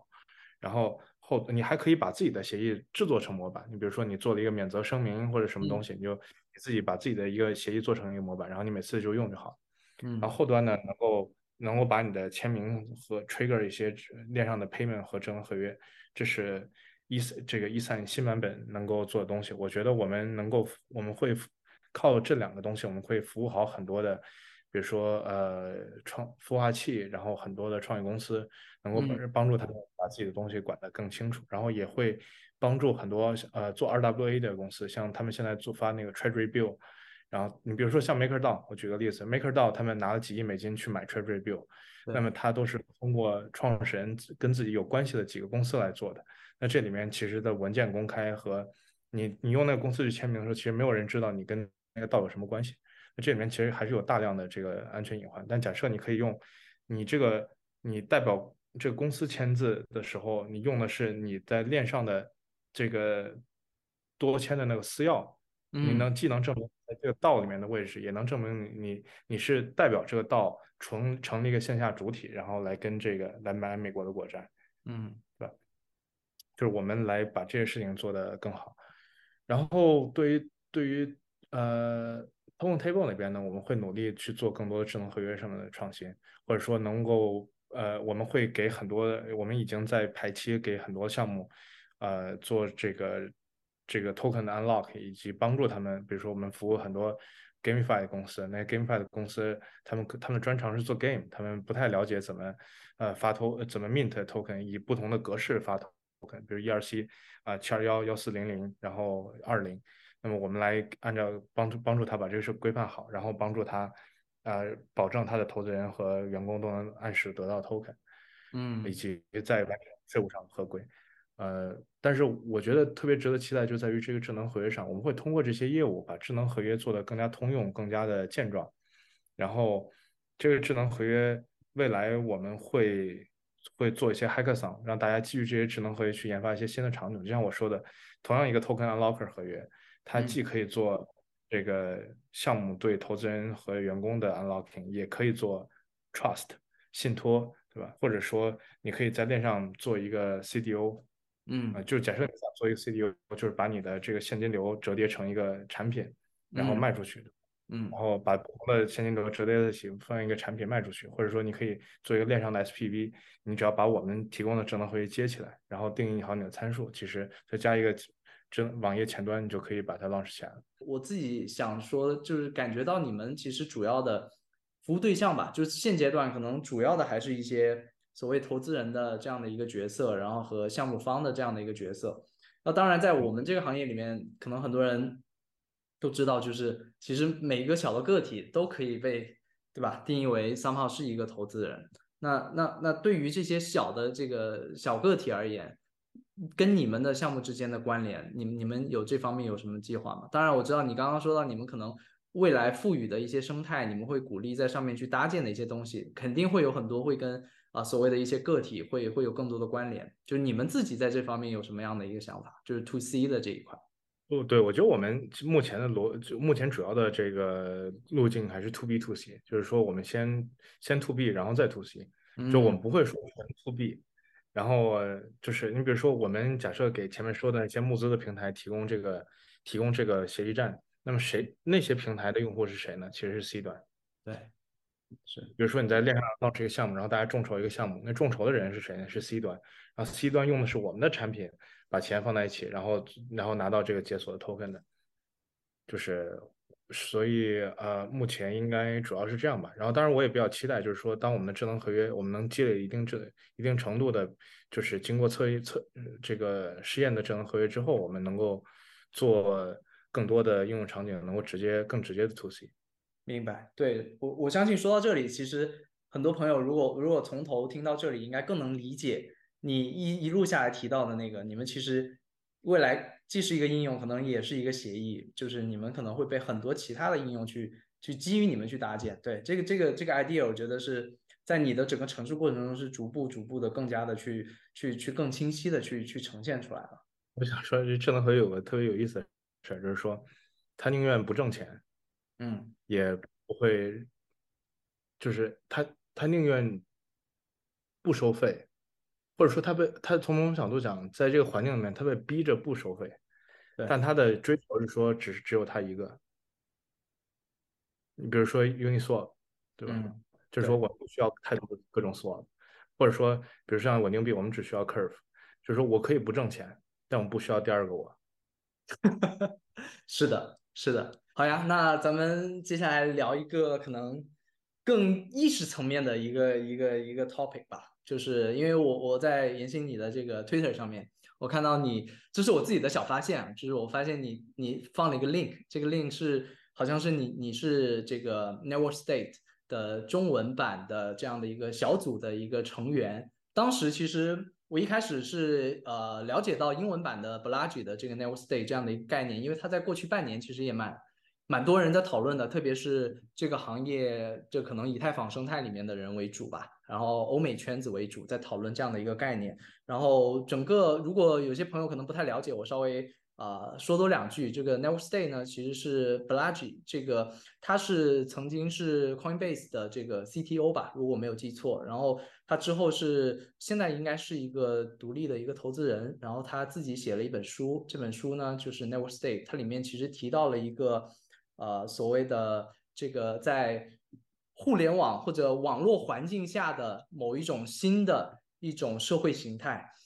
当然了，我觉得我的这个总结一定是不够深刻，也不够全面的，因为严欣你是中文版的这个小组的成员，然后我相信你一定会有更好的对于 Never Stay 的一个一个理解。那请严欣给我们稍微简简单介绍一下 Never Stay 吧，要不？我觉得，我觉得 Never Stay，首先我想。多说两句，宝拉吉这个这个人，这个人是个，我本来是我本来也不是因为这个书认识他，我是因为他知道这个书的，因为他这个人是个非常活跃的一个人，然后他就是硅谷那个老哥老哥几个那什么 Navo 啊啊 Mark Cuban，就是就这帮人，他们特别，其实他们第一都是成功的创业家，第二都是非常活跃的呃想法的分享者，然后而且宝拉吉他是个是个印度裔的人嘛，所以他他。在看待美国一些问题上，就像 Arthur Hayes 一样，他其实看问题是非常客观的。他给你给你讲美国的历史，和你正统看美国的历史是不一样的。然后他给你讲这个设置世界格局，说为什么为什么法国只有五五几千万人就可以承认承联合国承认理事国？为什么我们印度一一个 billion，然后还还这么麻烦？嗯，就是他他会有很多这样的思考，非常有意思。然后呃，Never State 是他去年还是去年还是去年吧，去年的七月份还是九月份出的一本书，基本上就把他之前的很多的想法总结出来了。其实他很早就有这些想法了。他其实之前做过 Biotech 公司，后来做过 Crypto 公司，然后卖给 Coinbase 以后加入 Coinbase 当 CTO，后来他在 Andreessen Horowitz 当这个 partner，然后他现在就是主要自己做投资和推广这个 Network State。那么关于 Network State 这个 idea 来说呢，它其实是一个，呃。它其实是一个一个非常好的想法，所以我们把它我们在读的过程中也正好就把它翻译成中文。它的想法的根本就来自于说，我们认为一个国家其实国主权国家也是一种框架，它就像一个公司一样，它是一种组织结构的框架，对吧？然后这种框架其实也是近近一二百年才建立起来的。然后这种框架呢，目前我们其实在做任何事情都在这个框架之内。嗯，就是你比如说，无论是你注册所有权，你注册房产，对吧？你注册这个登记结婚，或者说你做的任何东西，都是你要，比如说你注册公司，先选一个 jurisdiction，一个管辖区。那这个管辖区一般就是这个主权国家的概念。嗯，然后呃，它主要就是告诉让我们，我但我们是在这个这个框架出生的，我们就认为这个东西很天然，很正常。然后他就告诉你啊，其实不是这个框架，也只是框架中的一个。当这个框架对世界和有利的时候，我们要努力拥抱它。但是，当它也在很多程度上抑制了创新的发生的时候，我们是不是也找一个新的途径，找一个新的地方来 sort of 建立一个新的这种呃初创社会，是 startup society，然后来实现我们新的 idea。对吧？然后能让这个地方逐渐的可以的情况下，成为一个主权国家啊。然后，当然，巴拉吉其实他还给了一个非常明确的、详细的路线图，就是怎么能够把一个做一个初创社会，并让这个初创社会在现在的体系下得到国际社会的承认。嗯，或者说，当然还假设你做不到那步，那你就先做一个和现实世界平行的这么一个经济体，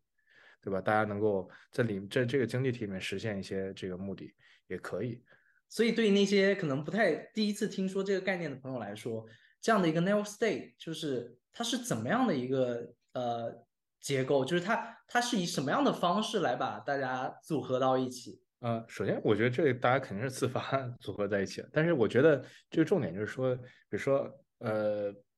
你你你你你其实从某种角度讲，建立一个 network state 就是建立一个非常。呃，好的一个社区，或建立一个非常强大的社区，或者建立一个呃有就某在某一个上面有一些创新的社区。然后我觉得，首先，network state 是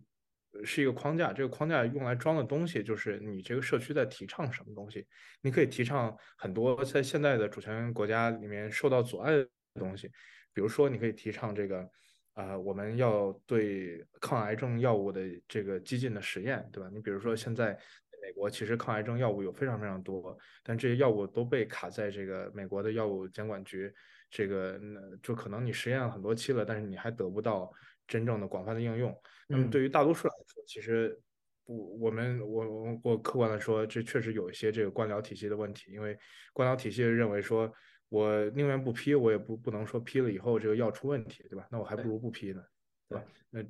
那么，但是对于那些躺在病床上得了癌症的人来说，他们其实是无论如何都希望接受 参与到这次实验中，获得一个治疗自己的机会。那么，比如说像，但是在美国这个框架下你是做不了的。那比如说，你可以到找到一个太平洋的岛国，或者找到某一个地方，然后你跟这个政府谈说，比如说我们希望在某一块的地方，就像。中国的像海海南也是一个自贸区，其实也是个实验区嘛，对吧？你我们可以，比如说这帮人搞 promote 抗癌药物，这帮人可以找到一个地方，说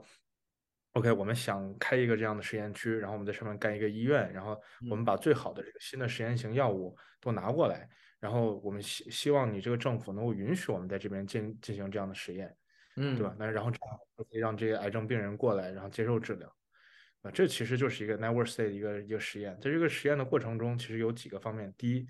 你要有一个明确的提倡的想法，你明确的的主张，一个明确的主张是怎么凝聚大家的的的的共的的基本的东西，一个共识，一个锚定，对吧？你比如说，一个提倡我们要呃松绑这个对抗癌药物的实验，或者说我们要找个地方开始，或者说你可以提倡说啊、我们要戒糖，对吧？你比如说过去我们都戒烟，我们从小到大一直宣传戒烟，但现在对现代人的健康来说，糖可能是更大的健康威胁，对吧？比如说，呃，如果你从看这个糖尿病和肥胖症的这个这个发病的几率，以及这个发病的高发病的这个这个在全世界范围内的蔓延的趋势来说，它确实非常。但是我们过去的这种习惯的法律体系会认为，已经存在的就是 OK 的，就我们我们只会限制一些新出生的东西，我们从来不会把过去存在的东西给办掉，给给给禁止掉。那但是但它确实，但制糖成本越来越低，对吧？糖越来越多，它确实对我们产生影响。你就可以搞一个 community，说这个 community 里面没有糖，不吃糖违法犯法，好吧？然后对吧？或者是你比如说。呃，对于呃同性婚姻，对吧？婚姻在婚姻这个制度是一个非常神奇的制度，它在任何的国家都是都是通行的一夫一妻制。嗯，那但是比如说现在我们这个社会更更加宽容，我们也认识到，比如很多人他可能呃能不能，比如说是以这个，比如说四个人一起结婚，两男两女一起结婚，对吧？嗯，或者说什么？我们能不能有个地方支持他们去这样登记，对吧？他们有没有从人权上，他们呢有没有这样的权利呢？我们可以给他们允许他们这样的权利，对吧？就单纯的允许一个婚姻登记也可以。嗯，所以有一个新的意识的主想法的主张，然后你找到一个地方可以实现这个主张，然后你把这大家聚拢起来，把这个事儿给办成，这我觉得是 Never Say 最大的价值。他希望能够开拓更多的新的地方，让我们实验新的这种想法，因为我们从 Crypto。和 biotech 很多地方已经看到，就是现在阻阻止新技术进展的的的的这个的阻碍，很多时候不是不是不是技术问题，也不是钱的问题，而是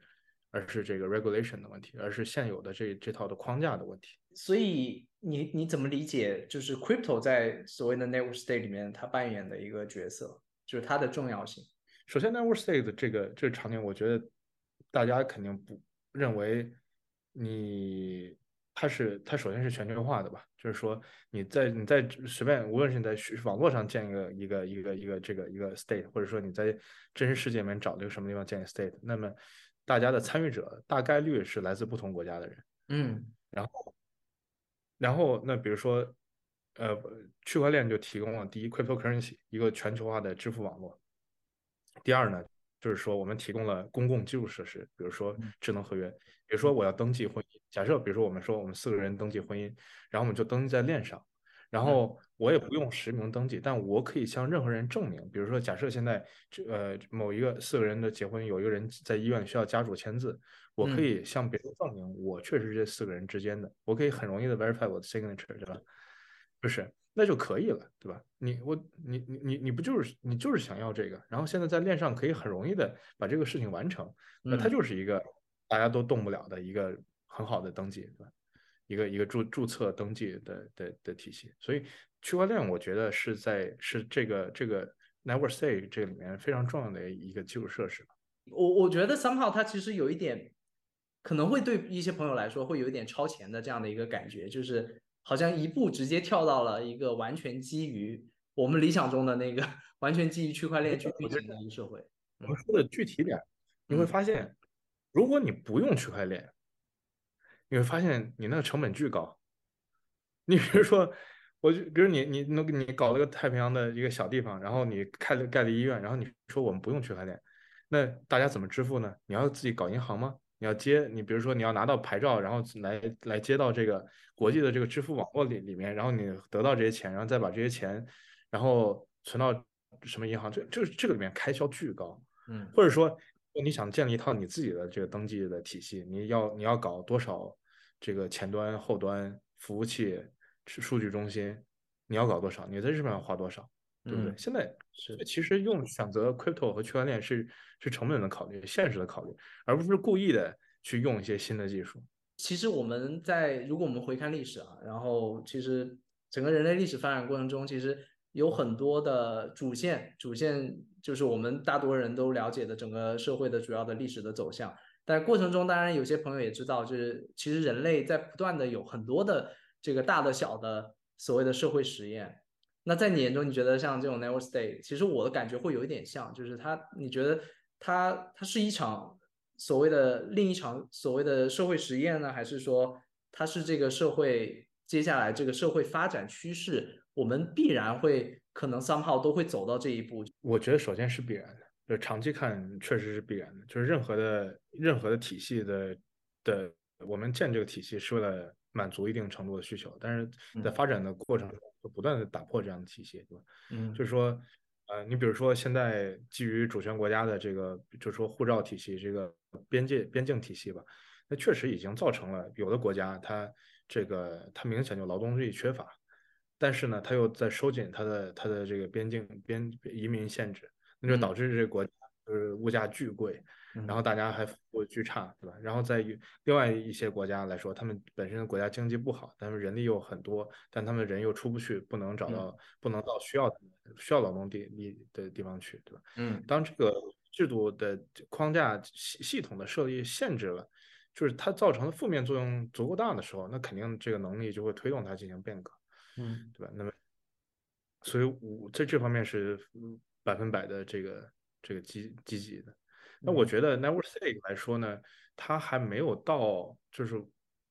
没有到那么大的东西。我觉得 Network State 首先来讲，它是一种教育，它就是推动大家认识到啊，我们主权国家这个体系到底是一种什么样的体系。我们比如说像一个一个主权国家，我们因为我们是中国人，然后这个世界上强权的话语权都是在英美这样大国，所以我们一般说到主权国家，我们就想到这种大国家，我们就想到他们的强大，对吧？我们想到这东西跟我们老百姓没关系。但实际上，世界上大多数的国家都是人非常少的国家，非常小的国家。嗯，然后对于那些国家来说，你你你你如果拿他们和我们熟知的任何一个大公司来比，他们都没有任何好比的。你比如说阿里巴巴、Facebook，或者不说苹果了，对吧？你或者是一些小公司来说，都比动不动就比那些大国家要大，因为动不动不动就比那些我们很熟悉的国家的，无论从经济体量上还是很多这种指标上来说都要大。对，那这些公司会不会成为未来的 network state，对吧？当一个公司拥有，比如说它拥有足够多的数据，然后我们大家都高度依赖它，很多经济活动依赖它的时候，对吧？那它，你说它会不会变成 network state？我觉得也非常有意思，对吧？或者说，就下一代的创业者，就像我们刚才聊的，就是，呃，你比如说我们做的东西，那么可以是 Web 三的工商局，对吧？我们做的这个东西，它它不是不只是一个公司，就是说我们。在 Web 三的世界里面，有的有的时候我们要摆脱公司这种 profit driven 的这种想法，嗯，因为你的价值不只是靠 profit driven 来的，对吧？假设你成为一个国际化的这个，在国际上的，在国际范围内向所有人服务的这么一种公共的注册服务，然后你是不是需你你你你你你说你创业，你是创业，但你创的不是一个公司，嗯，它也不是一个。它可它可以叫一个组织机构，或者你可以说它是一个一个一个允许了一个件新的事情的这么一个 network state，让任何人都可以加入，对吧？嗯，我觉得 network say 它其实定义很广，就是我不知道理解对不对，如果错你可以纠正我一下。就是我觉得你可以小到我们现在如果放在 Web 三场景里面，一个道，对吧？somehow 它它它跟你刚刚提到的是一群所谓的同好者，大家有共同的。理念也好，共同的兴趣也好，共同的价值追求也好，大家聚集到一起，然后我们通过某种，当然应用到区块链这个基础架构，去实现某一种把大家关联起来，然后甚至我们可以在上面有一些所谓的这个交易行为，以一种比较低成本去实现。如果说到小，我觉得这个也可以 somehow 有一种关联性。那放到大，那当然我们就可以说是一种新的社会形态。那可能，呃。可以 enable 你提到的方方面面，你像你刚刚说到的，这样这样的一种可以更激进的方式去面对很多的这样的一些新的药、新的药物的一些试验。我们到底怎么定义 never 不重要，OK，重要的是我们告诉我们通过 promote 这 idea 让大家认识到 never state 是一种是一种是一种是一种组织形式。原来我们也可以在现实的。比如说，组织起来，把某件事、某给某一个 idea 找到一个可以实验的地方，然后我们也可以去创造价值，对吧？它也不是一个光空想的东西。你说，假设你做了一个可以可以实验癌症的岛，你觉得你你会在收，你会你你会担心它的经济收入吗？是，那你觉得像接下来 Never Stay 如果它进一步去推广，它需要克服的主要是哪些？有哪些的这个难题会在前面会会会会等待着这个一些 Never Stay ideology 的这样的一些追求者？我觉得其实没有那么多难题，没有就是说，我主要是两两个问题。第一就是我们的基础设施，你比如说 cryptocurrency，刚刚我说的是明显这个这这这新的东西基础设施是不是够 robust？比如说你基于 crypto，现在比如说呃今年五月份在呃黑山就是以太坊生态搞了一个 Zuza 路，对吧？那么 Zuza 路会有个 Zoo Pass，它就是像一个 passport 一样，但是它是靠每个人私钥来验证这个 passport，就像这种。东西，大家这种基础设施，大家要慢慢 build 起来，然后大家不说小规模的实验，然后不停的 build 起来。当这个东西实实验了，实实验的更好，就就好了。这是第一个这个问这个需要的东西。嗯，第二个就是我们需要更多的人，我们需要更多的数字游民，我们需要更多的 digital nomads。这些人呢，他们可以不用在，他们可以这个不用。在这个某一个地方工作，他们可以挪挪挪到不同的地方，然后去实验不同的地方，或者说他们有这种在不同国家生活和工作赚钱养活自己的能力。我觉得只要这两边够，这事儿就绝对能行。然后没有没有任何的别的太大的阻碍，就是说，因为我们选择路线，一一定要选择一些实际可行的路线，不要想的太激进。有有有些人有一些特别，就只要你没有那种特别激进的政治幻想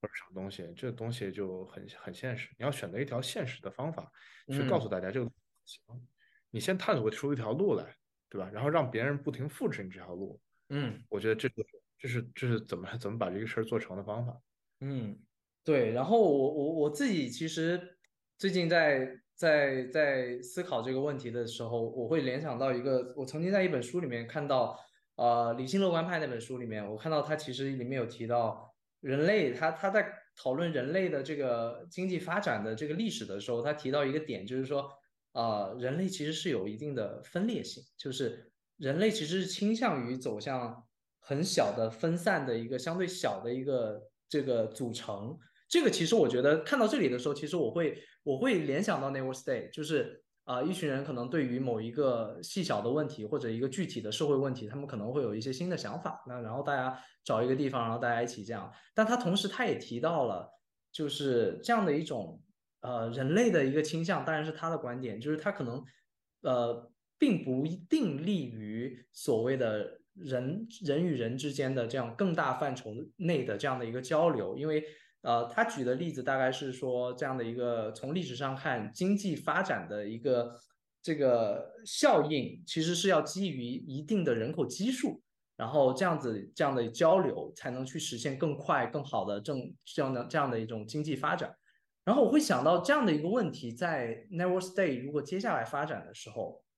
是否有可能也会面临到这样的一个问题，就是。呃，这样的一群相对而言有共同的追求的一群人啊，OK，我们聚集到一起，我们来组建一个我们认为的理想社会。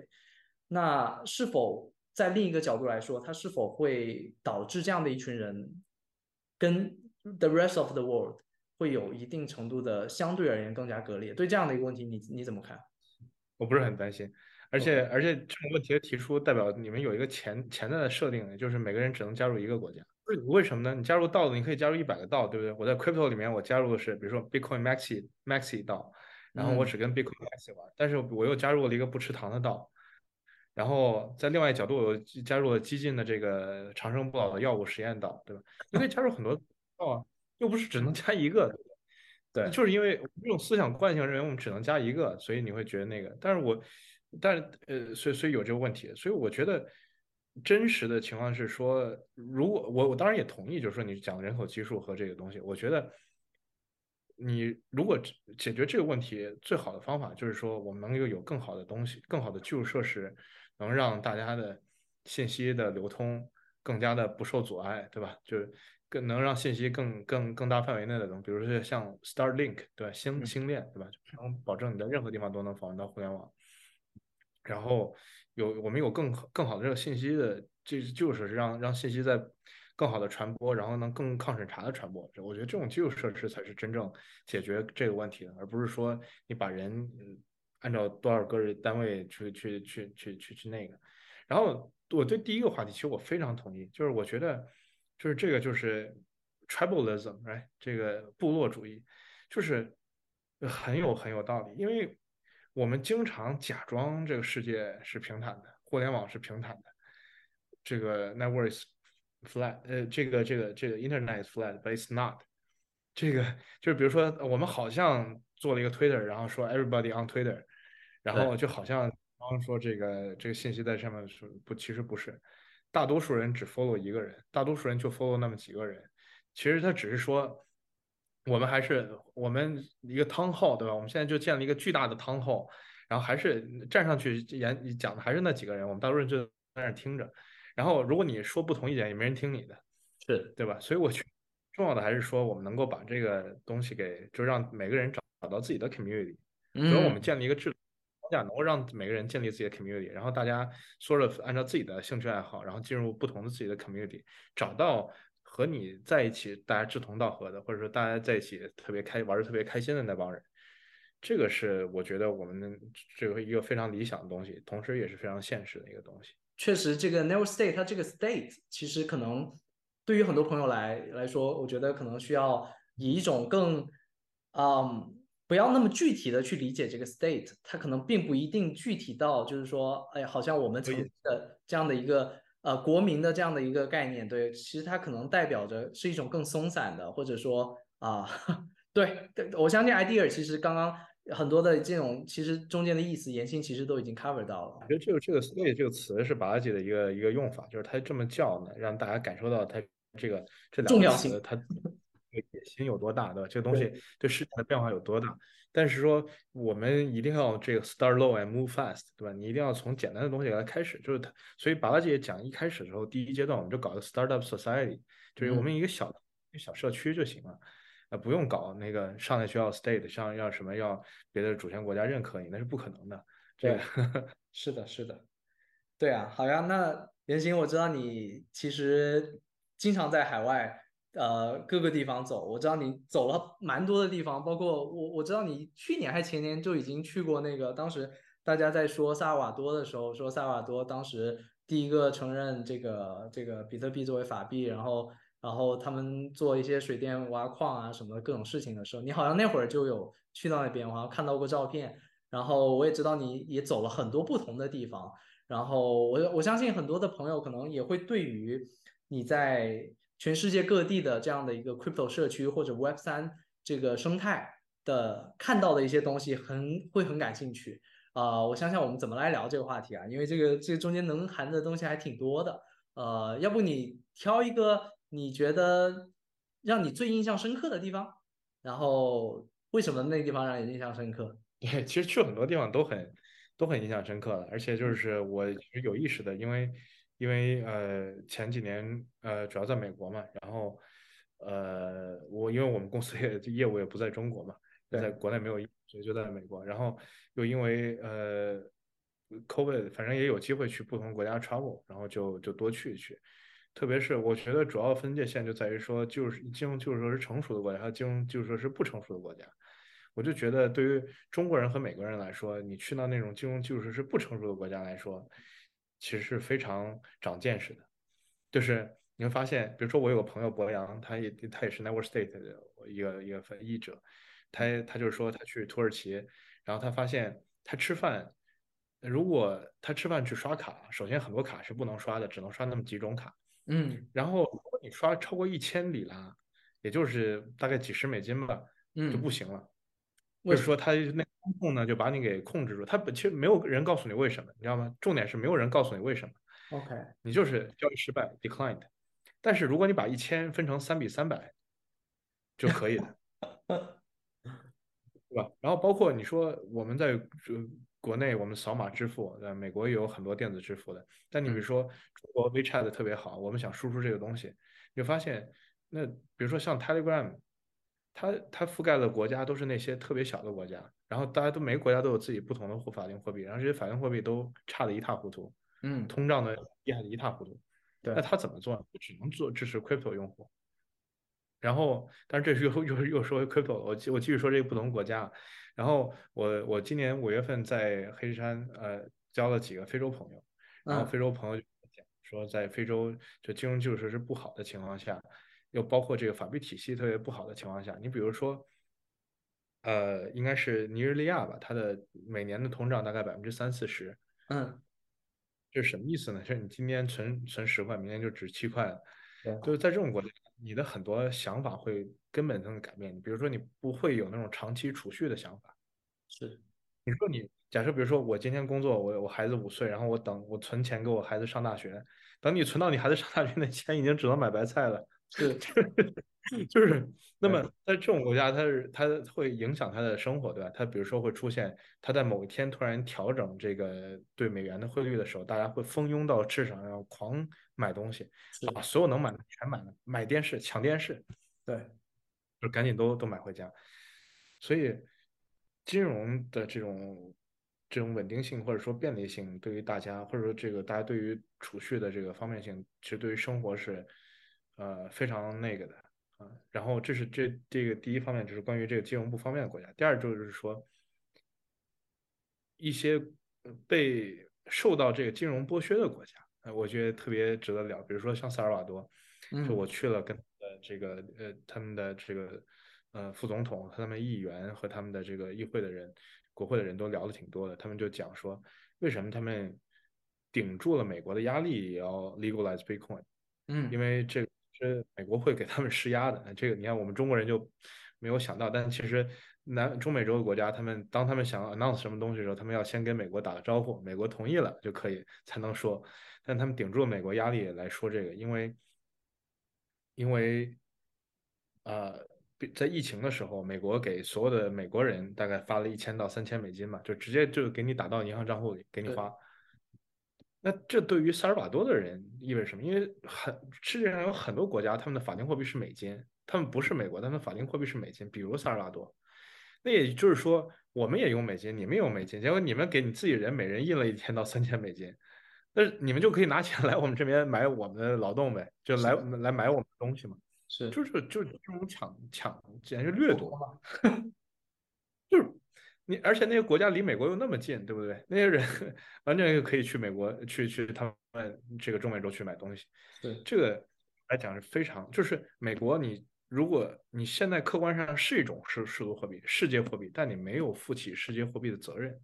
你没有公平的照顾到这个所有使用你这个货币的人，对吧？你只嗯，照顾你的荷包，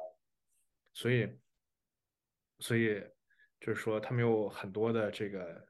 问题，所以他们会对，就是他们 他们会很喜欢数字货币。就尽管比特币再怎么波动，但至少没人可以稀释我的。